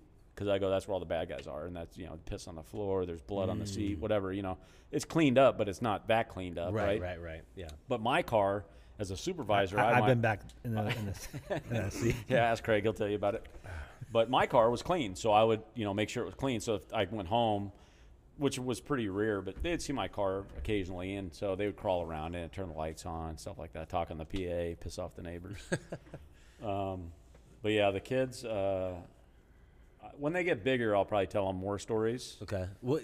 Give a story. You know that you told them that they enjoyed. Or, or one that you would tell them when they were Uh, older. so I, when I was at when I was in Riverside, I. Um, it's a little bit of a long story. I'll, I'll shorten it No, up. no, but no. Dude, No, we got we plenty of time. This is it. all the time. Yeah. Trying to fill, fill the air Don't don't gap. leave any details Nah, man, details we got, out. Dude, we're good. So I was a new cop, and you know when you're a new cop, you look up to like the dope guys and So new narcotics cop, how old are you? I was probably five years on, four years on. So how old are you? Uh, Twenty. Well, I started at- right at 22, so I was 26. Okay. So I'm looking at the dope guys. You know, they got the beards. They get to roll up in unmarked cars. You don't Yeah, they- know what they do. Everything's super secret. And so you always kind of looked up to those guys, kind of like a JV player or freshman player looking up to the varsity team, right? When you said dope guy, I thought you meant like really cool guy. Yeah, no, Because like I'm narcotics I'm street officers. like that. Yeah, they have to look the dirty part. Yeah, no, I got you. Yeah, I'm joking. So I make this. I make a an arrest. I make a car stop. I stop a guy, and the guy's just begging me not to go to jail. He's like, "I just got out. I can't go back. I'll give you whatever you need." And that's what you want to get in law enforcement is you want to get the little fish and kind of start going up the food chain, right? So he goes, "Man, I got I got a big cook. He's a big cook. He cooks a lot of meth here in in, in the area. I can order up right now. He buys um, ephedrine pills from me." So what these guys would do is back in the day, before they put all this stuff under lock and key, they would go in and steal Sudafed, the little red Sudafed nasal Yeah. con- Yeah. decongestant. Well, it had ephedrine in it. So what they'd do is then they would take that and they would cook it and they'd boil off the ephedrine and they would separate it and then they turn it into speed. And so this guy goes, "Hey, I go in. If I tell him I got 50 boxes, he'll meet me anywhere to get the 50 box because he wants my product and he pays me right there." And so we do the workup. I go, "Okay, this is above my pay grade. I don't have the undercover stuff, so I call narcotics." So uh, the top narcotics guy meets with me, and I'm like, "Oh my god, he's sitting here, he's talking to me. You know, like he's interested in my guy. He's interested in my arrest, and you, you feel good about yourself. Like, hey, look at I'm spinning this into something bigger." So we put this whole plan in place where we're gonna go to a bowling alley. And we're gonna do the deal in the parking lot. Because I started this whole thing, they said, "Hey, do you want some overtime?" I said, "Yeah." They said, "Okay, we're gonna do it this evening, so stick around, and you're gonna be the takedown. So you're gonna be the guy that actually, once the deal's done and he drives away, you're gonna stop him and arrest him." Cool, sounds fun. Dude, I'd be shitting my pants, dude. He had, he had a he had a lowered Chevy S10 truck that was tricked out. I mean, this Mm-hmm. thing was it was done up. Pulls in, deal's done. There's always an undercover officer with the bad guy that I arrested, so there was two of them there. He takes his hat off, lets him know the deal's done. Okay, deal's done. Hats off. Okay, we're good to go. Okay, he's coming out on this street, and he goes, "Okay, Officer Wade, get in behind him, pull him over." This guy's driving like a NASCAR racer. Like he mm-hmm. He knows how to drive. he knows how to drive, and he knows that if he's going to get stopped and this is a ripoff, like somebody's going to steal his dope from him or something, that he's getting out of there quick. Are you in an undercover? No, I'm in a black and white, about a oh. block away, parked in a like backed into like an alley. Okay. So I'm trying to catch up to this guy. I can't catch up to him. He hits the freeway and he's in and out of traffic. So I call for air support. And I go, I can just barely see him. He's about 500 yards ahead of me. I'm trying to get through traffic. He goes, Oh, we got him. He's not going anywhere. So now the helicopter's got him. So he goes into downtown Riverside. He starts going all around. So I pick him up. And at this point, we switch to our main channel. So it's no longer a narcotics case at this point. Now it's anybody that's up ahead, jump in and stop this guy. Nobody gets in. It's crickets on the radio. Nobody's around. Everybody's tied up. Nobody's available. So I wind up just making a, um, a guess on where he's going, and I wind up getting him behind him, and the chase is on. And this kid took me through the paces, man. we were all up around Mount Rubidoux, if you know that area. Yeah. Fairmont Park, Mount Rubidoux, all through downtown Riverside. Um, and this kid's up on sidewalks. He's he's across front yards. I mean, he's he's not getting caught, right? Mean, I mean, me- meanwhile, the helicopter's following him. Meanwhile, the helicopter's got them lit up like a Christmas tree because they got the night sun on them, the, the big light, and They so they don't- got them lit up. Their percentage is really low. What gets away with Yeah. with the ghetto bird out? But what right? we were I concerned with was him throwing the boxes out of Oh, the car yeah. because that's evidence that he bought right. those drugs, the, the ephedrine. So, so anyway, I get in behind him and we go down a street. And I've never been on the street in my life, and I'm like, "Where the hell are we going?" And we're circling and we're circling and we're going up a mountain, and all of a sudden I see his door open, and I see him like bail out of the car, and we're still doing like 25 miles an hour, 20 miles an hour. He jumps out, rolls, the car goes and just crashes into a, uh, a dead end sign, like a barricade at the end of a street. And he goes into some bushes and gone. And I'm like, shit, throw it in park as fast as I can, grab my keys, bail out. I go right after him. I go right through the bushes. Guess what's on the other side of the bushes? About a 25 foot drop, a cliff. Oh shit. So I look down, I stop in time, I grab the bush, I stop in time, and I look, and he's he's at the bottom rolling. He just went for it, and so I just looked around and I was like, "Screw it!" So I jumped. slid down, too? So I just jumped, and I dude, ankles over. That might be on the mic. that's what that's what happened that night. Sounded At that just like that. right. But there might have been some stains. So I jump off this cliff and I hit the little ledge and I'm just tumbling and I'm rolling. I lose my radio, I lose my baton, I lose my pepper spray. Luckily, you know, the guns in the holster snapped in. We're good. Had my flashlight in my hand. I Doesn't the- luckily the gun doesn't go off. no, we're all good. we get to the bottom and I'm telling you, my bell's ringing. Like I'm like, holy shit! I can't believe I just jumped off a cliff. Yeah. I get to the bottom, I grab my stuff, and I see him, and he's running across to Fairmont Park. Fairmont Park's a big, huge park in downtown Riverside with a big pond. It's got a train car. It's got an old World War II tank. It's just, it's a huge park. So he's running towards the park, towards the uh, Rose Garden, and so I'm back then. Very few people got away from me on foot. I was pretty quick. Um, not anymore. And how many yards away was he when you started Uh, running? at, at least 150 yards away from me. Whoa, so football football a half- field and a half, plus. yeah. Yeah. So Whoa. he's running towards the park, and then he makes a left, and he's going along the pond. There's a huge pond. So I take my pursuit angle in football, right? You don't ever chase behind him. You always cut the angle off. Yeah, off. yeah, yeah. So I take my pursuit angle, and uh, I, I'm like right on his heels, and we're still lit up by the helicopter. Helicopter's still on us, and they're putting all the stuff out. I didn't have to get on the radio once, which was awesome. and so I'm on this guy, and I'm just I'm yelling at him. You're not getting away. You're not get here. I come, and I'm just talking to him the whole time, and he keeps looking back, and he, you could tell he's scared. You know, he's Yeah, yeah. probably about the same age I was at the time. He might have been a little bit older. And as I'm taking my angle and I'm going to take him out, I, I just had visions of me just tackling this kid right in the park. right? football. He makes a hard right turn and dives into the pond. Okay. Well, now you know you got him. So jumps into the pond, but it's a little scary because I can't see his hands now. Uh, So if he had a gun, right. all he has to do is get it out, get it ready, come up out of the Bap, water bap. and shoot. And I'm, you know, so now I'm thinking I got no cover. I'm sitting here out in the middle of nowhere in this rose garden, right by this rose garden. Mm-hmm. And so the helicopter, I, I just tell the helicopter, hey, keep your light on him so he can't see me. I have no cover here if he comes out with anything. And he keeps diving down and he swims. And then he pops up, and then the light will move over here, and then he dives down. And he, He goes back over to the here. same spot like a It's cartoon. Like a, you ever see whack a mole? Yeah, You yeah, know where yeah, they pop yeah, up? yeah. Dude, that's what it was. It was whack a mole. so we, uh, And I'm We sure the there- helicopter can just see him under the water. yeah. So the helicopter goes, okay, just I'm gonna I'm gonna drop down low. It's gonna get a little dusty. And I said, all right. So the helicopter literally comes all the way down with the skids right on top of the water.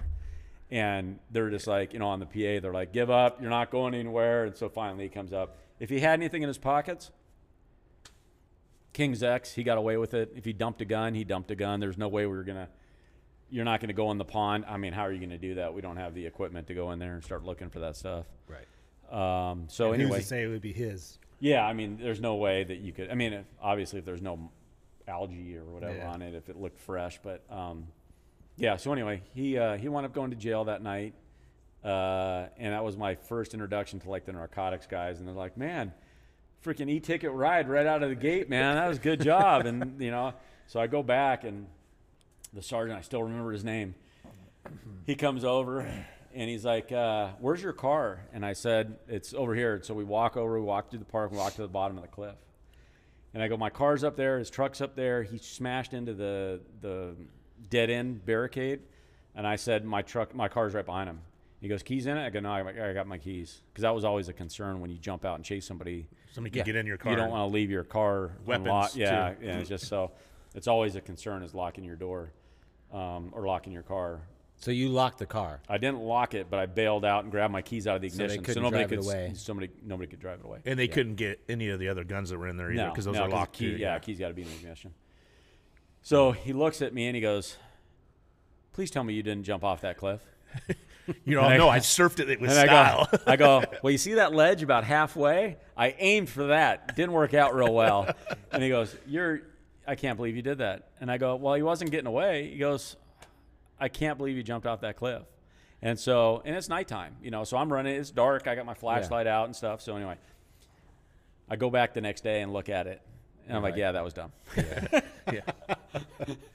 But next time, I mean, yeah. Otherwise, But what? cool story. Otherwise, so otherwise, what I would have had to do is I would have had to tap out and say, okay, I'm out of the chase. He's on foot running through the But Chopper still has him. Chopper still has him, but there's so many areas he could have gotten away in. Yeah. Yeah. I mean, it's Well- not it's not hard to get away from the chopper because of trees and stuff But stuff. you had his vehicle, registration, And we knew- ID, Well, we don't know if we he knew- was stolen. that we stuff. knew who he was before we did the Oh, deal. yeah. We still mm. wanted to catch him though. right? Because I, yeah, So how many cops would have done that? None. Zero. Very few. yeah, because it. Because you would at at this age you wouldn't do that. No, I mean, uh, in my 40s, I wouldn't Right. have done that. I would not have jumped that down that. Mm-hmm. I would have just bit- sat up and said, okay. None of somebody those else can catch none him of those at this cops you point. see now that are out of shape wouldn't have done it. But when you're in your 20s, That was It fun. was all- You're like, hey, this is gonna Well, yeah, be you're- fun. and your Dude, adrenaline's it, wa- and rolling. it wasn't You're like- fun. It was stressful as hell. When you're going through it, it's stressful as hell. But for me, I- Looking I- back on it's, it. it's my competitiveness. Yeah. I didn't want somebody getting away. right.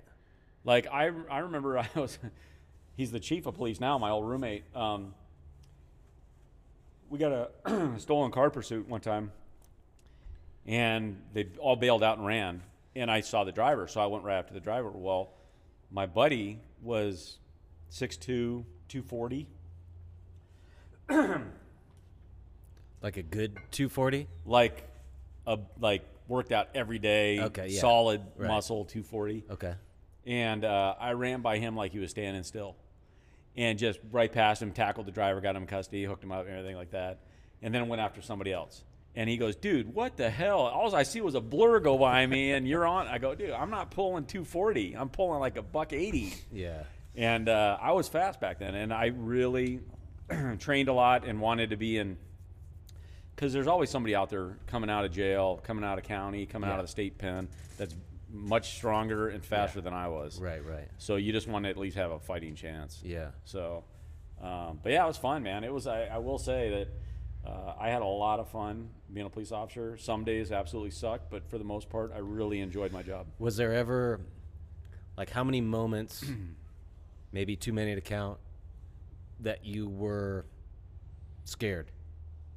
Oh, you're always scared. I mean, especially when you're on SWAT. I mean, when I was on SWAT and you're doing entries in a house and you know somebody's in there and they got a gun, Yeah. that's a pucker factor right there. Yeah. But you're always scared, but you're always just you just have to and it's weird because you busy yourself with the training. Like I think that's part of training is focusing on different stuff and just hyper vigilant on what you're looking at Mm-hmm. so that you're not thinking about Every, what the possibilities Yeah, are, right? Because otherwise you'd be. never go in. Yeah. Yeah. So you have to put that behind you, and then later down the road, you, you look at each other and go, "That was a close one." Fuck, dude. Yeah, that was a close one. Um, uh, do you feel like you had enough training? Like, I think part of the, you know, good cop, bad cop argument is right now is like, well, these cops aren't getting enough training. Not enough. Okay. Not enough. not e- not even close to enough. Right. Um, and that's the problem with it is uh, training equals dollar signs. Mm-hmm. And you know they don't look at it that it's going to prevent dollar signs in a lawsuit In the future. but they see that okay how am i going to staff my you guys are my shift right we're going to go out and we're going to handle you know whatever area let's call it temecula tonight this is our shift right here four guys Yeah. um, how do i send two of them to training. There's the, the that vacuum and that void gets filled with overtime and then you got to pay the guys at training plus the overtime bodies and they start looking at that stuff and they go yeah you're, they give you the bare minimum for the most part. Yeah. any extra training you got to go to you're on your own. Which Are is there guys that do that? absolutely. Do- and do they get re- reimbursed with it if they pay for that kind of stuff outside of it? A lot of well, a lot of the times, my uh, when I was going through all the training on my own, I would go to San Bernardino a lot because they had a ton of classes at the time, and they would say, "Hey, you know what? Um, we'll give you the day off so you can go to the training, but we're not going to pay for the training." And so I would get the day off if the staffing was up to par, and then that way I didn't have to burn like a, vacation day or vacation day. something, yeah, yeah. they would just give it to me as a work day to where I could go to the training, but they weren't paying for the training. So it was, you Yeah, know, kinda, when, yeah, when they could, they would take it. But the problem is, you know, certain agencies are better than others. City agencies are always going to be better. They got more money. County agencies are going to have less money because it's such a big beast. Mm. Um, and yet, you know, I mean, the sheriff's department's got what three, four thousand people. How do you? I mean, that budget alone is just astronomical. Yeah. Um, and it's not just people who are on the current force; it's guys like you who are retired that also take from um, that budget as well, right? No, uh, so I once you once you reti- once you retire, you're completely separated from the county. You're, you're under CalPERS or whatever your retirement plan you're under. Okay. So I'm completely separated. They have absolutely. I'm not even on their books. They don't pay for. They have Okay. nothing to do with my salary now. Okay. But you know, it's just like when you talk about training, it's like anything. Everything's perishable. Shooting, fighting, baton, uh, taser, pepper spray, all that stuff is you know just manipulating your stuff on your belt and getting to it quickly and so being able shit. to and being able to be you know proficient with it takes training and takes Yeah. practice. And, not not even most guys get not fat, even that, but like the mental and aspect do of it too. Like if if there was training out there that could get all right, like Sergeant Wade over here, he knows how to deal with this shit. Like let's have um, Johnny talk to these young recruits. Like, you know, I want you guys to not make the same mistakes I did. This is how I dealt with it mentally. You know, hopefully this will help you too. Like I think that's See, That- no, that's informal training. That's like where you, you bring somebody in, and, and we do a lot of that. Oh, you do? Uh, We Okay. do we do a lot of that where you know, like um, let's say Craig had an incident yesterday, and it was a really good arrest or a really good incident. Then I would say, hey, can you come talk to my briefing tomorrow and let my guys know what you what what happened yesterday? And he'd be like, yeah. So he'd come in and, and talk to him, and that's just sharing information about what what's going on and stuff. But formalized training, um, bare minimum bare minimum, which is it sucks because there's so many guys out there that want to learn more and want to train more, and they just they get declined because of budget reasons. right. So So where do you see, uh, like you know, obviously, are are you guys understaffed right now? Is the sheriff department understaffed? I think they're uh, they're actually looking at hiring a lot in the next year year or two. And- quite quite a few. Are there enough applicants? That I don't know. They they always have a problem um, finding good applicants. Because I feel like Always. at one point, and maybe when you joined, it was like a noble thing to do. You know, now it's It like, was hard to Dude, I don't want to be hair. I don't want to be hated by everybody. You know, No, and, now and honestly, I think that uh, people come into this profession for a bunch of different reasons. Uh, most most of the people I worked with were good reasons. You could see why. A lot of them were uh, generational family. You know, dad was Mm. a cop, dad was a fireman, some type of public service. Um, ex-military. ex-military, something like that, and they go into those type of professions. And I think it's like real estate, right? You go into it because your family's in it, or you know whatever. It's just it's one of those things that cops, kids typically become somebody's going to become a cop. Mm. Firemen's kids typically somebody's going to become a fireman, and it's That's just it's interesting. it's it's weird, but it's Well, your dad was.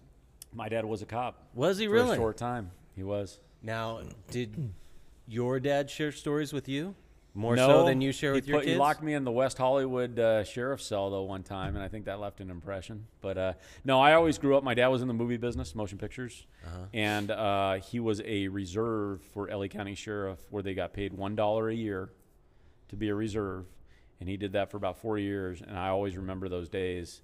And he told a few stories. Um, and I think that just left an impression. And Is your so, dad still with us? no, Oh, okay. no, Now, he was though while you were an officer. no. He died when I was Oh, 15. Shit. So, and I think that that had a little bit to play with it, where I looked Mm. at, you know, like everybody looks and says, "How do you make your dad proud?" You know, type thing. Mm. And uh, I always just knew. I remember sitting in sixth grade before my dad passed away, and I remember sitting in sixth grade in school, and they were having us take this thing about what career yeah, you were going to be when you grow to. up? And I sat there and I remember sliding it to the side. I still remember it vividly. I could tell you the teacher's name. And uh, I sat there and I was like, why am I doing this? I'm going to be a cop. Hmm. And it's just funny to me that I look back on it now and I'm like, how did I know that? It was your dad? So at that the- time, at that time, my dad was working in the movie business, and he had only talked about some of his police stuff Mm. before. I don't know why, but man, I've always known that I was going to be a cop. I've Hmm. just That's I don't how, know why. Yeah, that's how my daughter Kylie has been. She uh, she just decided very young that she was going to be a nurse. Yep. And she never wavered. I wavered for the fire department because I was too young to go to the police department academy. So I went through the fire academy and did that first.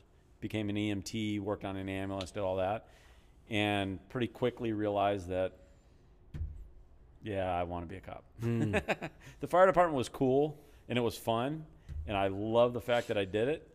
But uh, you know, in here, I always wanted to be a, be a cop. Did you have any other mentors like besides your dad that, that No. you looked up to? Uh, I looked up to a couple guys. I uh, I worked at the fire department, and the cops would come into the station and change. And I just always found myself gravitating towards going out in the locker room and like they had a gym out there. They'd work out before work, and the other lockers, and then they'd go in and use the uh, like the showers and stuff. And I'd always go out into the fire department bay where the workout stuff was while they were working out, and just ask them questions. Hey, what happened last night? What do you guys? Hey, can I go on a ride along? Hey, can I? Hey, can I go on Really? calls with you tonight? Huh. Yeah, I just always was interested in it. Craig was just always. interested in the showers. I So let me ask you a question because you know it wish kind you'd take one. it kind of bums me out. Like I hear Shave this, a little right? bit, buddy. so again, I don't want to blow up your head because it's already fucking pretty big. But you're a good dude, okay? And you're Thanks, looking forward to retirement. And so, of all the people out there that we want on the force, Yeah, you'd be it'd one be of them. you. Yeah, so why sure. not promote and like, and be there still to Yeah, why did So- you retire? because I don't like politics. That's and not why hi- I retired. The higher that's you, why I the didn't, higher that's you why I didn't go, promote. the higher you So- go, the more it gets. So the way that I view it, and this is my personal view, you're you're a police officer, you're a cop. You can promote to corporal, you're still a cop. Detective, you're a cop that works his ass off. You become a sergeant, you're a supervisor of all the cops. You become a lieutenant, you're an administrator. You're no longer Now a your cop. paperwork. You're just you doing don't even fucking need a gun.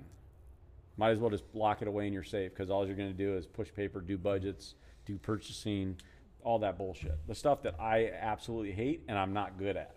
Hmm. So for me, I got to a point where I actually tested for lieutenant at one point, and I was like, "What am I do? Why am I doing this?" What was my competitiveness? Was I don't want to.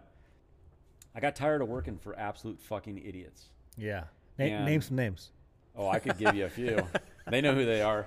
Well, it's, Um, it's funny that you say that because um, when my dad was on, he he just stayed as an apparatus apparatus officer. He never wanted to be a captain. Rick asked him like, "Why would you never want to promote to captain?" He goes, "I don't want to do paperwork." He goes, "I want to be in the fucking shit. I want to be in." You know, Yeah, and it's that. I don't want to be the guy just over there doing this and looking at everybody. Yeah. you know. I and mean, as a sergeant, you're kind of the, the top guy, right? Because like I would work nights a lot, and all the lieutenants are home. The captain's home. and, and you're the you're the boss. And that's what I was going to say too. Is what my dad said is that he goes, those captains are so far checked out a lot of times too that you he is the lead as the apparatus as the AO. You know, he's the guy that's out there front line, and everybody's looking up to him. The captain a lot of times is looking up to what he does. He just didn't want to do any of the paperwork. So that's I figured it was kind of a similar yeah. thing. You know, No, and I you know I. I God bless people that want to go up and be chiefs and want to go be deputy chiefs and do that stuff and go to the city council meetings and want to go to the Rotary Club meetings and want to you know go shake hands and kiss babies. That's not me. It's a different And- kind of service. And it's I, I feel and here's why I don't like it. Because when I'm a cop and I'm telling you that stop beating your wife, Chad, or I'm taking you to jail, yeah. I'm being genuine and I'm being truthful with you and I'm being honest and I'm you know I don't trying, beat my trying wife, to just so help. everybody I'm, knows. I'm, try- I'm trying to help. just putting that disclaimer out there. Never laid hands on her.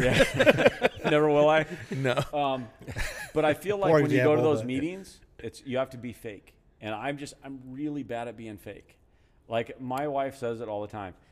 I have a really bad poker face. If I don't like somebody, you're gonna Yeah, know you're I don't gonna know like it, you. yeah. I just I don't have that in me to sit here and be completely phony to somebody.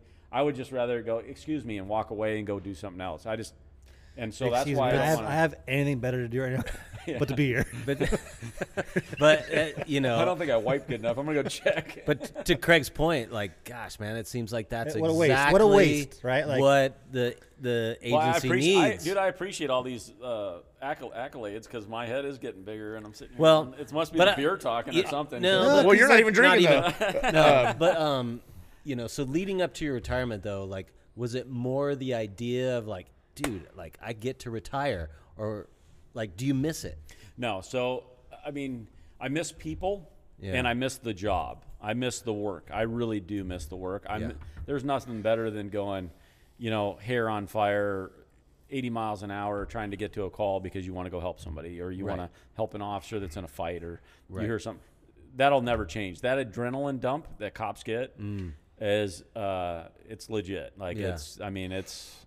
I remember going home and my hand shaking like this Right. because you know It was a freaking you just you just had a on fire night. oh unbelievable and you just you can't come you know it takes a How do you- while yeah, it takes how do you come down? it takes a while to uh, well some guys drink I was never a big drinker the Yeah. gym Yeah, go in the your weight room adrenaline's after going. work You and- got it. Yeah, and you yeah. just go in there and do a few sets and do a little workout and um, then you, Sex. then Sex helps. sex helps Oh, for sure. That's only if Yeah. you're awake. That's a good stress one. If you're awake, if you're awake typically you're awake. it's John with the dick on his forehead.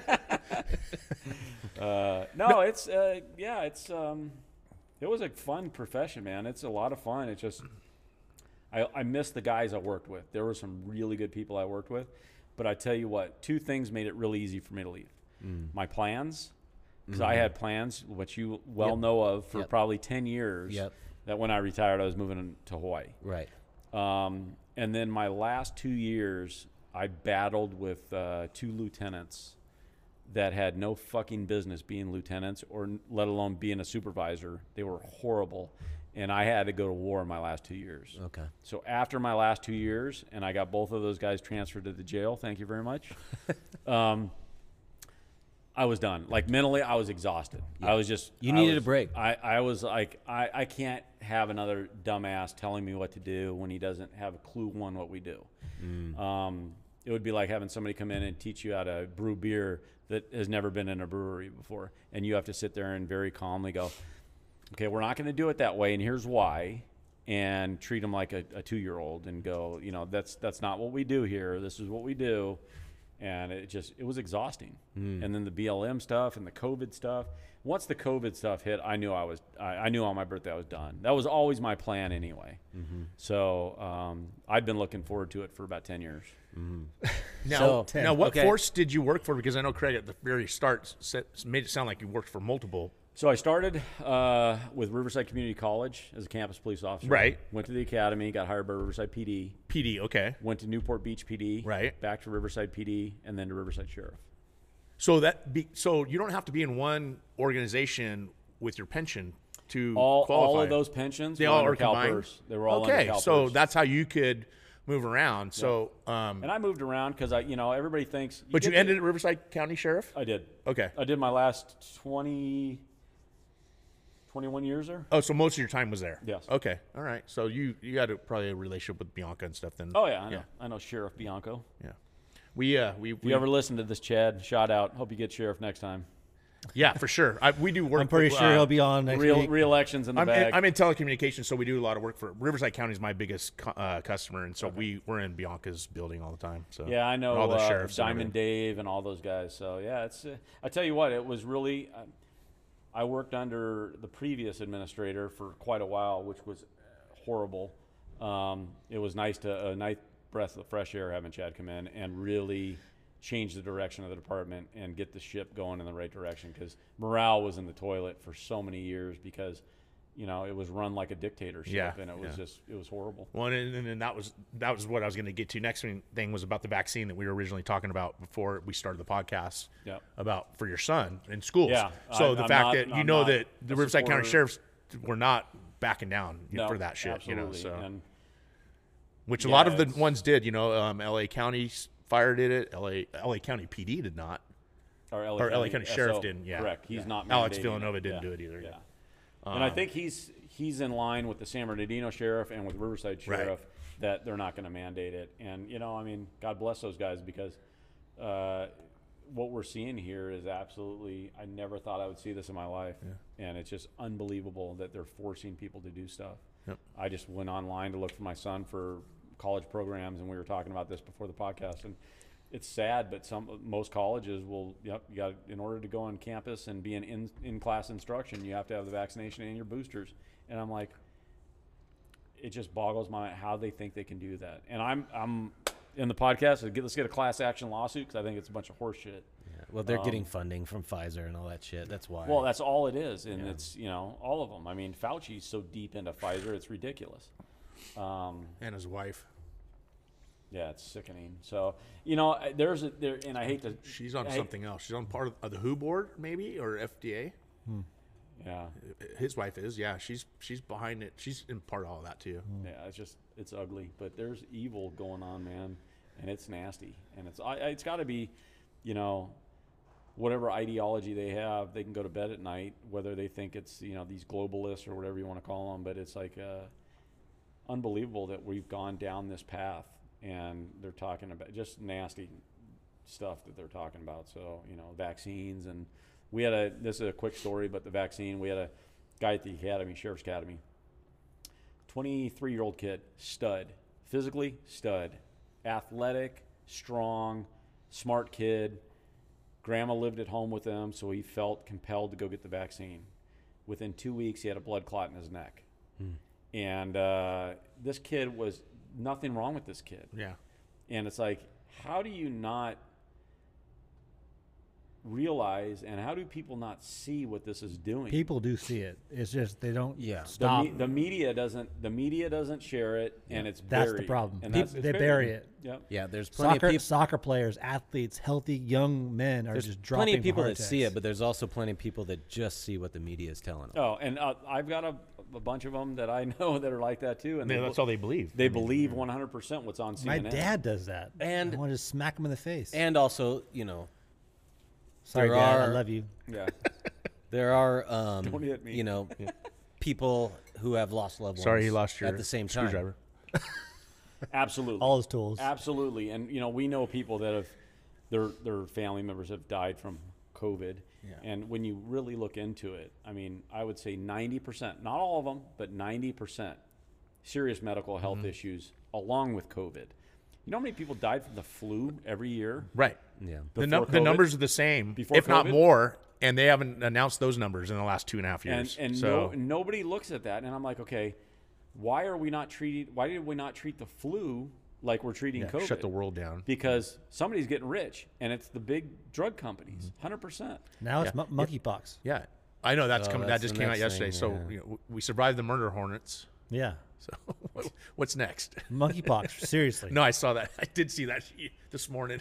And we have a vaccine for it already, Of course Huh, we do. That's weird. We had Isn't that ready Did it come before. from Yeah. China? dude. All of it, man. So we have a um, a baby food shortage. Guess who's producing fake milk? Bill, Gates. This is some weird shit, right? Like, who who's not at this point asking, huh? Well, you know, What he the also, fuck's going on? He also bought like he's the major holder Landowner. of all Farmland. farmland in the United States. Weird, right? Food shortage, and he all of a sudden all these food I want Melanie to- he down I want Melanie to come out with a, like just spill the beans. Well, she'll She get kinda killed. just though, did. Too. She'll get killed about though. the Epstein Island Yeah. deal. Yeah, she kind of just did. Who did? So. His wi- ex-wife. ex-wife. Oh, really? Melanie Yeah. or Mel- Mel- Melanie or Melina. Melanie. Either way, Yeah, whatever. They, Melania yeah. is. I Not think yeah, that's, that's Trump. Trump. yeah, Melanie. Melania. Melania. Melania. Love Melania. Something I love like you, that. Melania. Something like that. Yeah. Whatever. Some Mel. Yeah. Anyways. So I want to circle back real quick to. Oh boy. Circle back. That that Circle back, terminology. circle We back. should lose that terminology. I want to go altogether. back a little bit. Take that out of the English. Let's go And way back. dictionary. 1980s. Where were you? So you had this 10 year dream plus whatever to retire in Hawaii.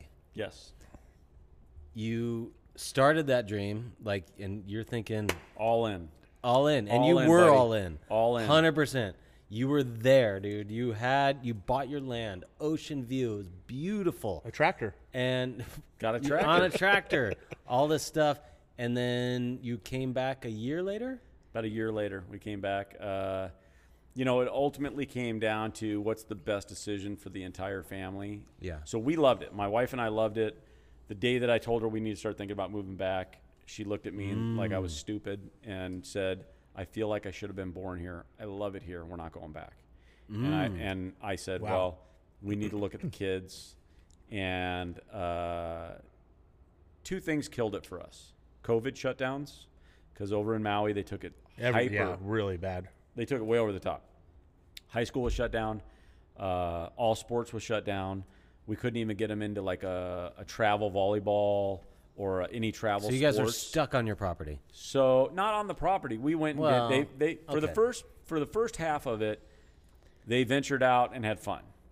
Once that wore off, uh, social media was the second thing that killed us. Mm. So my kids would lay there and look at their phones and see what everybody else was doing back home.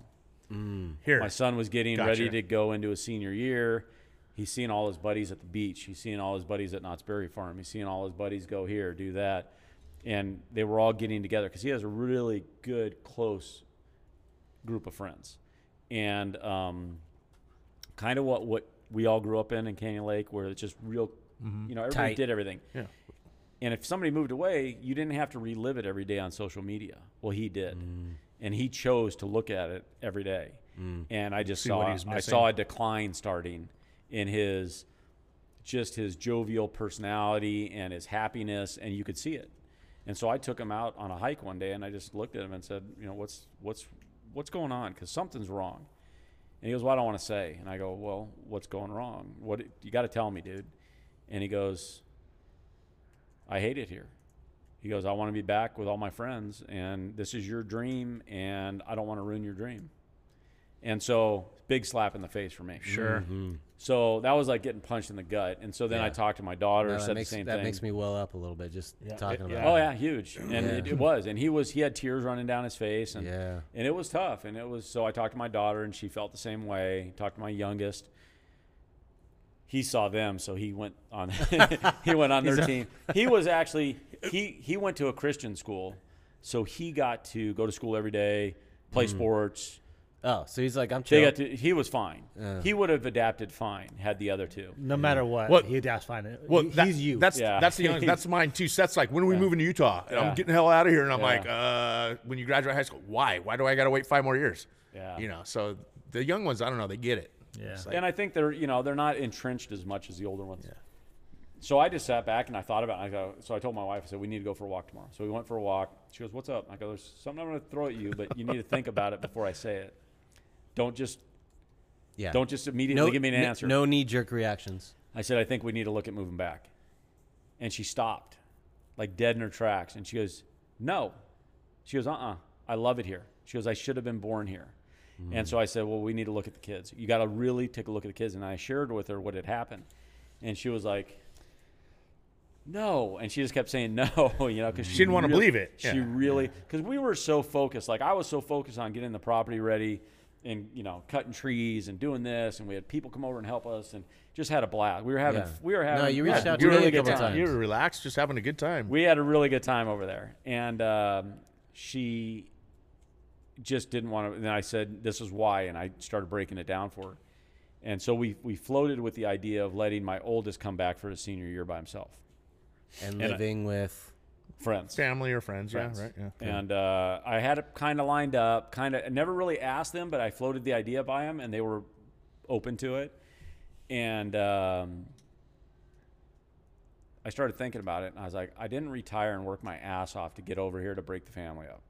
yeah. And I said, it really bothered me. And I mean, I was starting to lose sleep now. And I was like, so I'd sit out on the property and I'd just be like, what the hell am I doing? And I go, yeah, this is awesome. This is great. But, um, yeah, we did it. Let's go back. And I just knew it was right. I just knew at some point it just clicked that it's the right decision. And I knew it before my wife did. Like, I knew it. Like, it took her a little bit more convincing to get her to see it. But I go, we need to go back. It's just, it's the best thing for the kids. Well, Because they Yeah. were talking about not letting my son play sports in high school without the vaccine. mm, And once that came out, I was like, "We're done here." Fuck I was like, "Yeah, we're done." and you can always go back, right? I mean, it may, Well, that may that's what I still gonna be get to. Yeah. a plan for you and Nicole. I think we're gonna, according to my wife, we're gonna go wherever the kids are. so I think we'll we'll still vacation there, You're We'll gonna go when all three kids go all over the United States. You hope one goes back to Hawaii. We're, gonna- we're gonna live in a fucking motorhome because uh, she wants to be by There's one for sale she right wants- here. She wants to be with her kids. So. Yeah. Um, and you know, I'm blessed that we love our kids and we want to be by them. They're not Yeah. shitheads yet. No, you know? 100%. Fingers Like, no, crossed. hey, yeah. My Um, son is gonna move to Montana this summer, and I couldn't be more tickled. Yeah. Just because Montana to me is Hawaii to you. Exactly. And it's like, I'm so pumped. Yeah. No, and You know? absolutely. So we, and I'm, I mean, you guys know, Chad, you might not know, but I'm one of those people that don't tell me I can't do something because I'll fucking find a way to do it. I'm just that guy. Like I told my wife, I said, when we first met, I said, don't ever tell me I can't have something or I can't do something. Let me figure it out on my own that it's probably a bad idea.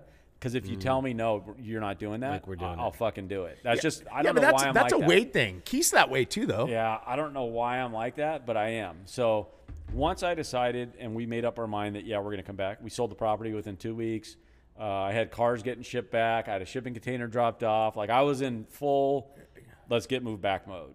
And as long as I got like a direction and I've got some type of purpose, I'm ha- I'm, I'm busy. I that's just me. I got to be doing something. So did you sell that property or did you hold on to sold it? it. Oh, okay. I was wondering if that was an option to maybe No, hang on no. to it we had until all, you figured we had all out. our you know? money tied up in that Oh, for yeah, real estate. okay. So um, Well, I've now al- you're a real estate agent, so figure it out. Exactly.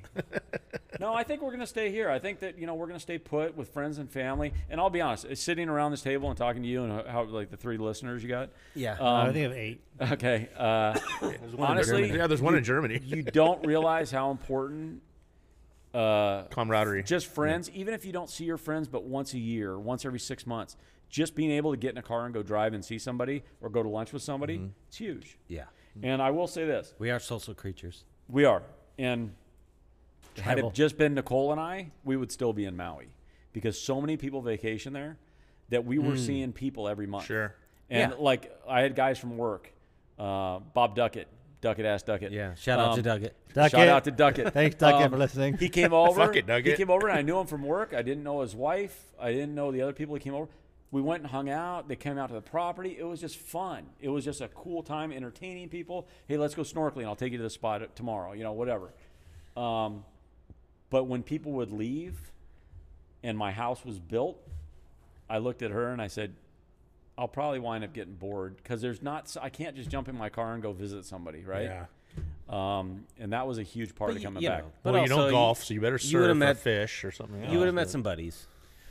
Uh, give Yeah. you know, given some time. There's and a, all kinds of retired guys over neighbor. there. Yeah. Fire you know, department. whatever. Our neighbors were Please. were super Yeah. cool, and yeah. So I mean, I'm sure that over time we would have developed those relationships. But there's something to be said for people you grew up with. You can be Sure, yourself. yeah.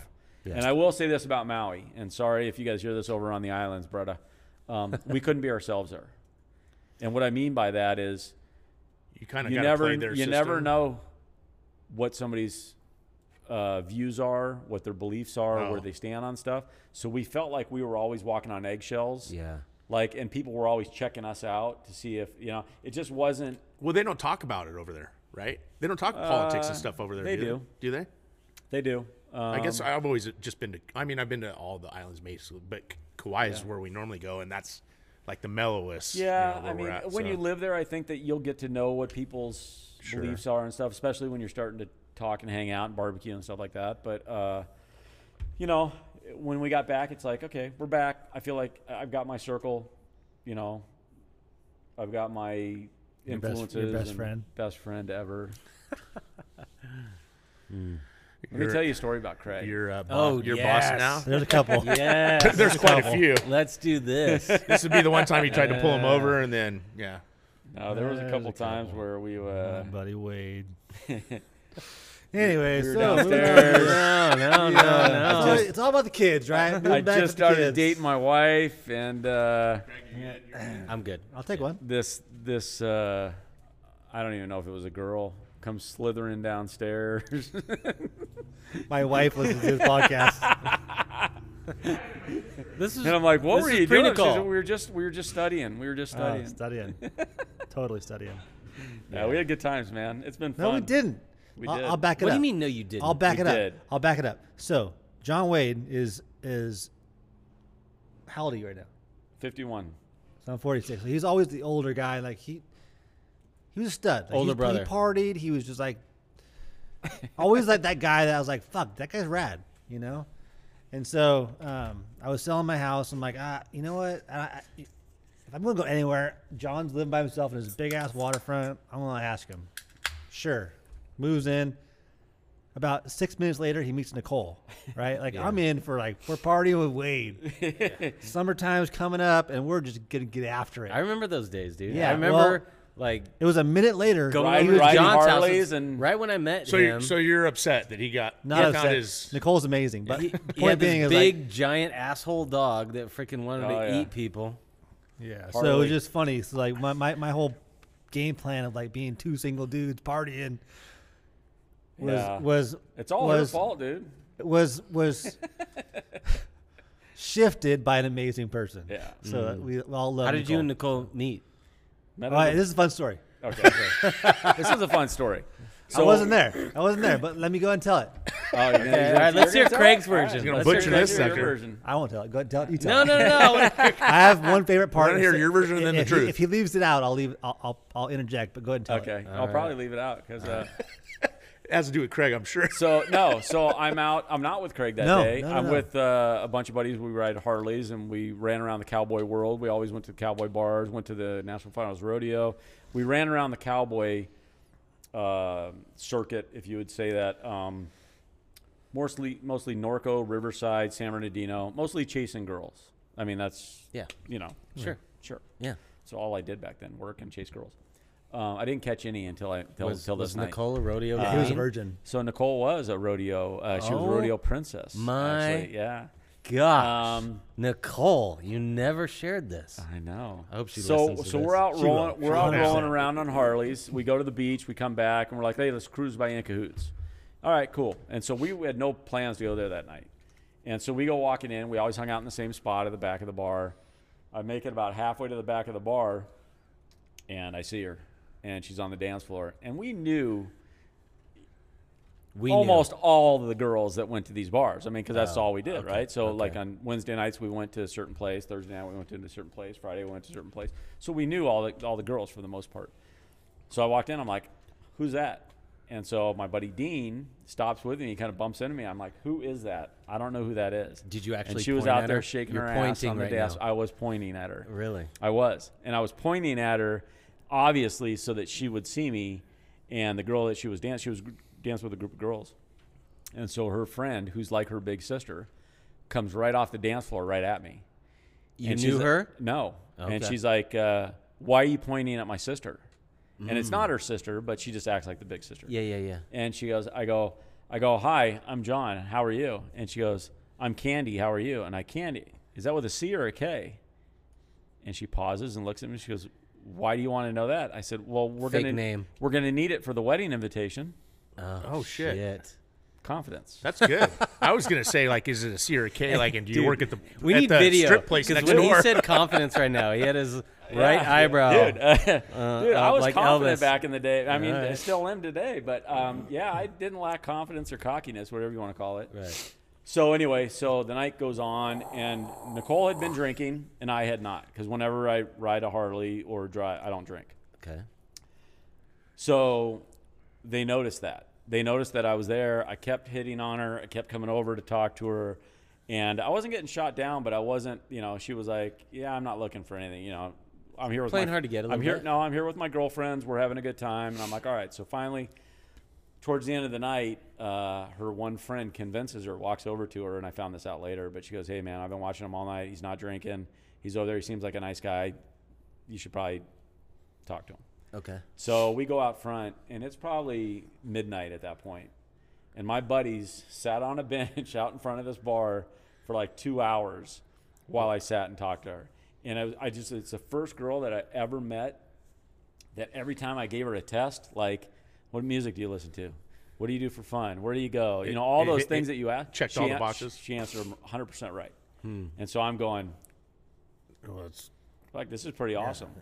And so uh, we were getting ready to leave, and I was on my bike, and she was cold, and so I gave her my jacket. I said, "Here, take my jacket." She goes, "No, you need it." I said, "No, I don't need it. You, you need it." And she goes, "Why am I?" ta-" I go, "Because that way I'll see you again." Oh. and so I got her number. Rico Suave. And- yeah. So uh, and it, it, dude, it And started. that was the end of my dreams. and Craig Craig does not have a part of the story now, except for him Craig's crying in the 30 miles corner. away, and all of a sudden his bubble just goes. Yeah. So, what was your part of the story? That Yeah. No, He he, he t- told it. It was the way he spelled her name. Was- Yeah. I, I love that line. I'm like, who the fuck says that? I'm trying to think of me and John's first. I, I have a feeling if I remember right, John, will, I'm sure will remember. Was it probably at your uncle and aunt's house in the cul-de-sac? And I think Keith's group of friends was not cooperating with my group of friends. Cooperating? Co- co- cooperate? How, how do you say that? What, Brian, was that. Brian Robb night? Probably, Okay, I wasn't living there. but you were. I think you were there. I was not there. Okay, then maybe it was Mark. No. Or Chris. No, Mark came out. Um, no, I think the first time we met was was that before he was dating Brooke. I don't know if Brooke was part of that because Craig gets involved with Brooke's story too, so I don't even know Oh. where all that puts. Yeah, I put know I met you through when he was dating um, Brooke, and that's how I met you. And that was back. I was already living in Menifee at the time.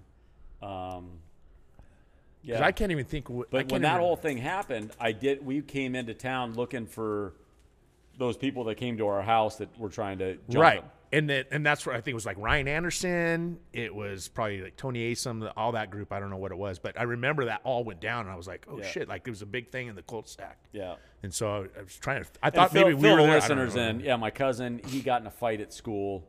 I don't know anything about it other than he got in a fight with a kid at school, and then that kid went and got like 30 people to go to his house in the middle of the night, Yeah. and they were all going to jump him. And I'm like, and my uncle is like, no, you're not.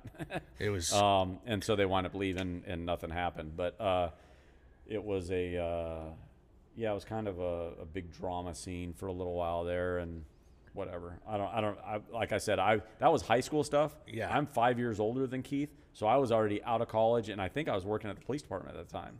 So the, so the funny part where I, where I remember about that is that I, I was just acquaintance with all those. I didn't know what the real story was going on. We were all just partying, and I think it just moved that way. Yeah. But I remember being at a storm game later on, maybe a week, whatever it was, and all of a sudden I got all of Keith's buddies all standing behind me as I'm standing at the top of the concourse. I'm by myself, and I have all these guys behind me. All just I turn around, I'm I'm like, where the fuck are all these guys? Like like they're all gonna just fucking jump me right there, and I have nothing to do with any of this. But How it was old because were I you? was associated with them. Well, it's because you I'm went guessing to the was- house, right? Yeah, I was 'Cause with the, everybody that went to the house, but I he wasn't made- part of he that. made but a I was, mental because yeah. Keith made a mental note that night of who was out front, and he came back and I said, write down everybody's name that was there, and that way you know probably who's on what side. and he knew me, so he recognized me. But it was all Keith's friends and all the guys he hung out, out Yeah. with at that time, and they're all like behind me now. And I'm at the Storm Stadium, like fuck, I'm gonna get my ass fucking killed right now, and So I what didn't do anything. Nothing did happen. Oh. They were just being hard asses Yeah. behind me, you know. And I mean, me and Keith have been close, but you know, How ever old since. But I'm 48 now. What do you? Yeah. so So, he's in the middle. He's Chad's Older also than- the, start, the the originator of the Crazy Eights. I know. Do you? Oh, that this is going to be my my next Here we go question. again. Do you?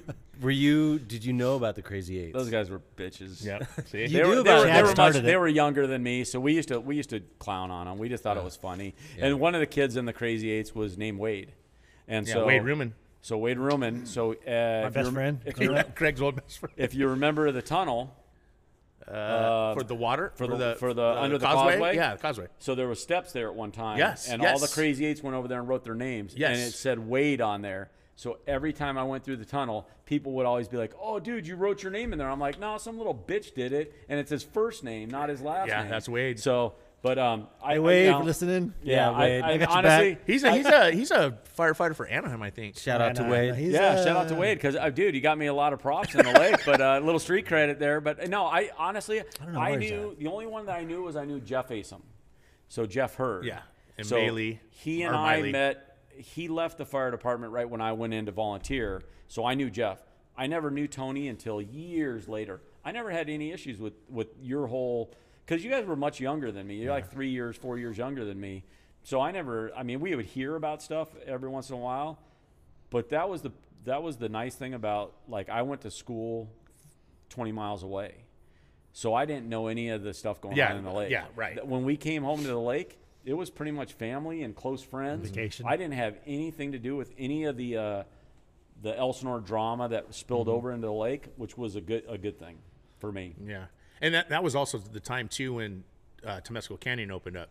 So then you had the division. Yes. So you know the the Canyon Lake kids all went to Temescal Canyon unless you were grandfathered into Elsinore, where me, like me and Craig Yeah. stayed. So that that you know whatever. Yeah, I- I, mean, was- it was weird, but yeah. It's all about growing up and finding your path and you know dealing with the adversities that face you and your community because every kid's got them, right? Yeah. Whether it be Elsinore and Canyon Lake or whether it be Riverside and you know Tem- Tem- I'm sure Temecula's got them, Murrieta's got them, everybody's got them. So it's just it's uh it's part of growing up.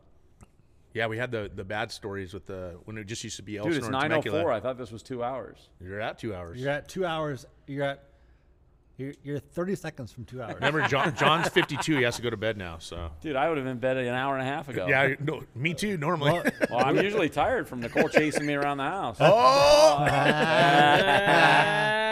That's usually Rick's line to close this thing down. Yeah, but well, we you can want- shut it down. yeah. But um, uh, Johnny, thanks for coming, dude. It No, was- Yeah, it was I didn't like- realize it was going to be all about me. I thought I was going to sit here and actually like chime in on your guys' podcast. it is. No. You're No, this is a no, bonfire. you're the It's- guest, the dude. guest I know, we- but I didn't We realize turned it into that was because we got You're the stale. The, the three the of us just talk about the same shit every freaking week when we were doing it. So we're like, That's not start true. bringing on guests. That's and not then true. it- What he's well, saying is he's never listened Here, to so podcasts. Rick, Rick wants to have friction right now. This is what we do at the end. He says it's not true.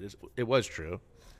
What, to a Rick- certain extent. But He hey, closed shit yeah. down. I love you guys. John closed it down. uh, Good times. uh, you know, we, we started off just the three of us or whatever, and Shooting the shit We- at pizza. yeah, shooting the shit, but realized like even some of the guys that we knew super close, like you and Ted- a bunch of other Ted was a big one, you know? It was cool. um, like My my Chad's dad, I know, but they didn't know everything about my dad. So Yeah. Like everybody's got stories, man. Everybody's got. Like, I would have had a few that- more, but I didn't realize that this was. Well, this it, was it wasn't about be. that. So like, even our, our close friends, you know, we don't talk about things. You know, like even Right. a- as men, you don't. Yeah.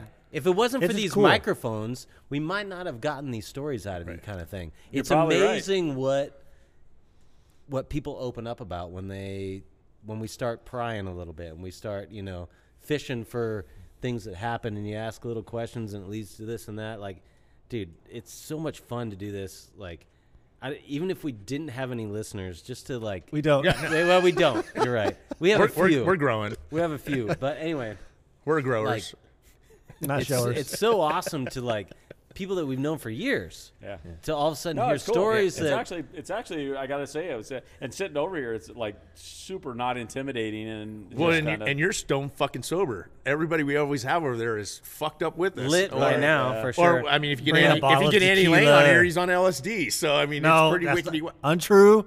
What was he on? Nothing. Yeah, bullshit. He was talking about not n- never LSD. He was talking about like mushrooms and shit, like psilocybin and shit. He might have been microdosing then, but he was he definitely wasn't on any of it. he was that- definitely that's high his as a kite, for So, sure. well, like Andy, if you're listening, we all know that you were Andy, that was Chad that said that, by the way. That's but a- anyway, Hey, Andy, this is John. Let's party, dude. yeah, the walls are melting. anyway, it's just been like uh, it's just been really cool since we've started doing Yeah. this because you know I see you at a party, a barbecue, Oh, Fourth of July, whatever. Hey, dude, how's it going? What's new? Ah, nothing, same old It's a shit. 10-minute conversation, and then all right, dude, good to see you, and then we leave. yep.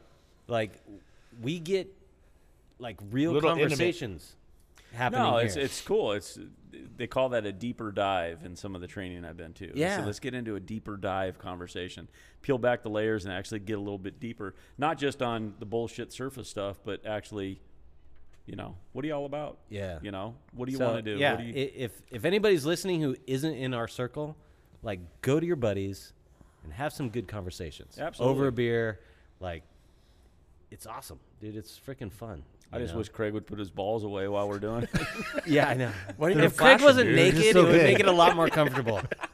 This is why we need. This is why we need cameras. I thought he was wearing a sweater. yeah, we need cameras. no, he just has to shave for a while. See, here's the problem. So, here's the problem. So here's about where we end it, and then we talk for another half hour. Right. Yeah, afterwards. yeah, So yeah, let's yeah, just keep yeah. talking. So why are we? Why No, are we no, no, no. well, we're talking no. about your balls now.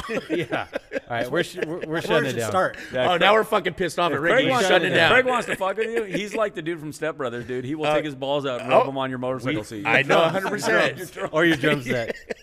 Anyway, hey, balls in my drums. thanks for listening, people. We're out. Love you guys. Peace. Love. Go ahead and say now that building is beyond 27 and a half years. Okay. Okay, so depreciation is gone. Okay. I have my, my loan. I'm still paying on that loan for let's call it 30 years. I have three years left, two and a half years left. It's still a tax benefit. So you're telling me that that's that's that too is welfare.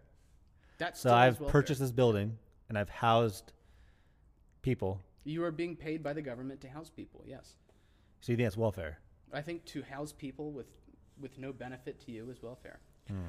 Anybody have an encyclopedia? The term No, I- welfare changed that we No, weren't aware. I, I of? just uh, have a different Yeah. terminology. No, I can see. I We can just have see. a different understanding. I mean, well, well, I, I definitely, yeah. I- you're like any benefit to society in your mind is welfare. any benefit to any member of society. so I that employ the government I employ gives 50 is people. welfare. Okay, I employ 50 Okay. people. You writing off their their salaries in your Is, corporation. is is welfare, that's welfare. Okay. which is awesome because in cannabis you can't. so I'm taxed on my income, and I can't write off So- my expenses. So it sounds like you need to That's sell, because- that's sell that because shit to Chris because he ain't understanding it right cannabis is a Schedule One narcotic. illegal to the gov- federal government. now.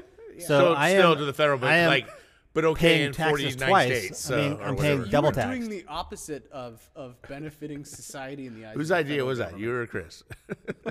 I'm I'm benefiting them You twice. You deserve no welfare. I'm I'm paying twice, Right. I am- I, I am see paying Trevor's income point. I see Trevor's point. and I have no write off on their employment. yeah. see it. There, Thank you. there, So there my is em- my welfare, employee, but it, hold on, there's my welfare on employee different levels. You is can, paying. Yeah, you can call it something watch, other than hey, welfare. but watch my young nephew. Yeah, So you're right. I am pa- I am my employee My is young getting Padawan. is, pay, is getting paid, right? And they're paying taxes on their income. My employee. Okay. I am paying employee taxes, Yeah. employer taxes, what are you paying? employer Which, taxes. which is what? A lot. Like what? Like name Two hundred eighty grand a year. Uh, 1099 your employees. I you can't. then? You can't. W-2. No, They you can can't do do that 1099. You can't do anymore. that because they're employees of the No. company. Yeah, no, there's there's, There's laws, way- employment laws. Like they're cracking down on the 1099. Okay, so watch. thing. The employee pays taxes. Okay, the employer pays taxes on the employee, and the write-off for the employer typically is the employee. Yeah. In my case, So you're I losing that can't too. write off the employee, so I'm paying income. I'm paying income taxes on my income, and can't write off the expense. Don't cry. I, I, I, I was. You're squeaking a little bit. That's So- because you can't legally own a cannabis company under federal law. Federal, but you can for state. Right. But federally speaking, it's, So state, you're not getting This hit is this way with the different. state right now. You're only Oh, getting hit this way with I'm federal. be, I, I- we have to claim i- federal federal income tax and pay federal income tax. no, I know federal's worse anyhow, but I'm just saying your state, you're not getting hit the same things like we just said Oh, yeah. with the state. For sure we you are. shouldn't be. hundred percent, absolutely one hundred percent. We're being ta- taxed with employees are paying taxes, employer taxes, uh, state taxes for employers always pay tax. So, so, so I suggest you get the W-2 fuck out of that system. yes, yeah, we're getting fucked. You should get out of that. We can't because it's illegal by the federal government. You should sell. Sell back I'm to trying. Simcoe. I'm just try- I'm still trying to wrap my head around the welfare portion of like I pay like three hundred Just- grand a year in just- okay, taxes. Except this premise is true. Any benefit? I'm not going to. I- I'm pissed just- off at you right now. just I don't for, like for about the, it. for the sake. You're not his for the favorite sake of nephew anymore. argument, Chase, you're my favorite nephew. Jason, and, Ryan- or, listen- and Ryan. Ryan, you're my You're favorite gonna nephew. listen this far into the podcast. To Yeah, uh, we're like you're two gonna and a listen half to it. hours in. We're good. I'm just trying to understand your, your mindset. Like I He's get a fucking lawyer, dude. That's what happens. Lawyers get it. I they get do it. it. They make get their it. money the way they do it. I get it. I get it to a certain extent. I get it, and I, and I get where you're coming from, and I get your your example of any kind of a break is is is a is a is a welfare form and a of benefit to society. Which welfare in his mind is just benefit to society. Okay, well, ha- okay. How much weight do you put on benefit to the society of me employing 50 people? Yeah. through your drug company. Yeah, my illegal term. Oh, Illegal. he's getting you Hey. now, Uncle Craig. Hey. Yeah, that's awesome. You're Hey, definitely not his but favorite of my nephew illegal company. 50 Your people. illegal company. Go on. 50 people are getting paid a And salary, a that- legal wage. Good for them. They should get that employment opportunity. Should they not be employed by an Ill- illegal company? I mean, if they're employed by an illegal company, So then they here- should also get workers' comp. Let, Oh shit! they have it. I pay it. That's a whole separate line item for my, my All right, taxes. on this on on, Oh, on this fuck, Trevor, on this that's front funny. right here, Trevor. What's your opinion on, uh, like, say Jeff Bezos you know they not paying any income tax. It's you a know. lie. It's a fucking lie. Hold on. He- Interesting. Uh, Just let It's Trevor not. talk. It's not. Craig, Craig's a loud God, one on this dude. I think podcast. That's most, good. most of his property Trevor's pissing is me off. It's not- unrealized gains. So Yes. he's he can mortgage. He's constantly reinvesting, right? He's he, no, he That's doesn't why- even well, need to reinvest. working First the of all, system. your He your just owns analysis of him paying one zero half of taxes is Amazon. incorrect. I'm just Amazon's everywhere. I'm just, just asking a borrow question. money. I I agree with but you. zero taxes is incorrect. I agree with you. Just hold on for a second. Okay. Just stop. Go ahead. Say say he's paying zero taxes. He's not. Who cares? Because he's borrowing money against his stock in the company. yeah. Uh, right. He's not he's not selling his stock and realizing capital gains. Selling your stock would be a taxable event. Borrowing against your stock is not. To take on margin is not a taxable event.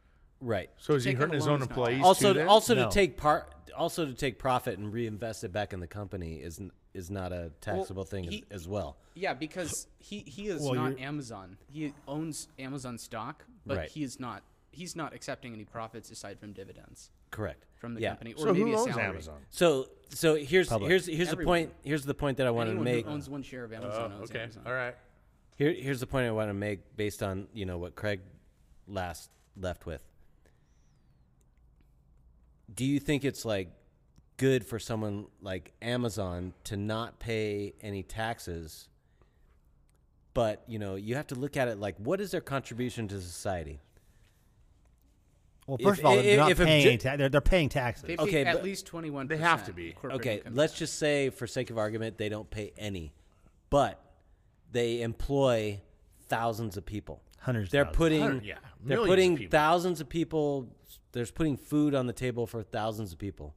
Like even if they pay zero taxes, Yeah, if- isn't that amazing what they're doing anyways? If they expense all of those salaries, then every one of those employees is paying taxes, Yes, and so taxes are being paid either. way. Right. Their contribution to society is amazing. like I, I don't understand like why people are demonizing say Jeff Bezos or Trump. Uh, yeah, all these people who employ yeah, Tesla, Elon Elon Musk. Musk. Elon Musk, all these people who are employing so many people, like food being put on the table, mortgages being paid, like lives being bettered because of these individuals and like ah they're not paying enough taxes we're not taxing the rich enough well their contribution to society is way better than your fucking ass who's doing nothing but complaining yeah, you fucking asshole. So yeah. that, I mean that's that's that's true. and like craig for example like he's not paying he's enough a com- taxes. He's a degenerate. He's a illegal whining drug, son he's of a a drug bitch. dealer. Fucking welfare. Yeah. He's drug a dealer. whining son of Federal a bitch. asshole. But his contribution to society is greater than the person that's just working for I him. like Craig more than I like And I- Donald I Trump with and that. Jeff Bezos. He's taking on the risk. 100%. And so, I mean, if you're common stock in Sipkoi Inc., or I don't know how you're organized, whatever you own in We have about six different LLCs, but yeah, go. sure. Should you have to pay tax on whatever appreciation you've realized or unrealized on any of those? Appreciation, no, because it's not realized. So Jeff Bezos, say he owns a quarter of a two trillion dollar company, He should not be paying taxes on, on unrealized income. No. And so then what's the problem? I mean, sure, Amazon is providing a benefit to all of their employees. I'm just of the saying these guys are they serve. demonized, and I don't think they should be. I don't think they should be either. Okay. I think Difference being think is- most is- people is we're being taxed on our revenue. difference. So not our net, net income. So what they're doing though, in, in a sense though, is is correct me, please correct me because I'm again ignorant in this part. Um, they're pushing out the corporations like the Targets and the WalMarts and the the people that don't take care of their employees. Right? Is that that kind of what's happening with But Amazon? that's Because subjective. Amazon's become so taking big. care No, no, employees no, is, I- I wouldn't agree with that. I, I see where I see where you're getting, and I think Trevor, Trevor agrees with you, but he's, where you're he's- going he's about is like down. these companies like Tesla and Amazon. They fight so hard to prevent unionization, or keep their wages low. to keep their wages right. low, And to profits high. Get it, low, get to keep it. their owners earning good dividends, good, Right, good, Yeah. right. good, good I, unrealized yeah, gains. I understand that part of it Yep. because I used to be in the union, so I know. And that so part, ma- maybe that's why these people are demonized is that they are cutting costs. Everybody talks Because- about taxes. But I they, mean, they could pay yeah, Tax taxes, rate. Tax tax- rate. Taxes are just it's just a buzzword. Mm-hmm. I mean, people just hear taxes and they go, "Oh yeah, raise the tax rate," or you, you talk to a public, "Oh Well, no, no, lower like, the tax rate." What's no, her What's her nut was wearing you know What's tax tax the rich dress What was her name? The swimmer. A- A- No. AOC. No. Yeah. AOC. Ale- Alexandria Yeah. Ocasio- Yeah, oh, yeah, yeah, fuck yeah. that bitch. She, yeah. she was wearing Yeah, tax the rich. Chad. Yeah. Hate her. There's Welcome to the Sorry, I podcast. shouldn't, I, This is shouldn't, Chad I Hilzer. shouldn't hate anybody, but I hate her. Yeah, she's she's less than smart. I don't even call her by her name. I just call her AOC. AOC. Yeah. Yeah. That's Trevor's favorite. Um, Attack on command. ta- tax of the rich. I mean, that that's the kind of stuff that you wear if you'd like to get reelected. Reelected. Yeah, Right. you know, Okay. yes. Yes. Yes. We're still talking about it almost a year later. yeah, I and mean, you so- talk about Yeah. voters that, that want safe safe spaces. So definitely tax the rich fits into that safe space. Yeah. I. You know, for all the programs that these people want, you could take every dollar from every quote rich person in the It world, would not and even it's not enough. Pay enough. for their safe spaces. It's not enough. So when the Democrat state wants to tax the rich, why are the Bill Gates and all them s- backfunding them? because uh, they have all They they're, don't make 'cause any they are the income. elites and They are don't make any making income. yeah they're they're making so much. They're much hiding money a lot of it on but all their tax all, of it. all their tax breaks. yeah, Which is welfare. yeah. It goes. Apparently. They're making money Yeah. on all, all the welfare. Bill they're Gates has no employees. It's all welfare. So who who cares at that point? Well, if Tax oh, the Melinda rich. Gates is coming out and saying shit now, right? Okay, well, if you're worth She'll be suicided if tomorrow. you're worth forty billion, do you care about paying taxes on a couple million? I don't know. I would never know what forty billion looks like. So All right. Trevor, final thoughts. No, no, dude, are we done? Are we- Yeah, we're I- done. I'm just getting angry. I'm, I know, I'm no, getting- you've I'm been angry getting for a long time.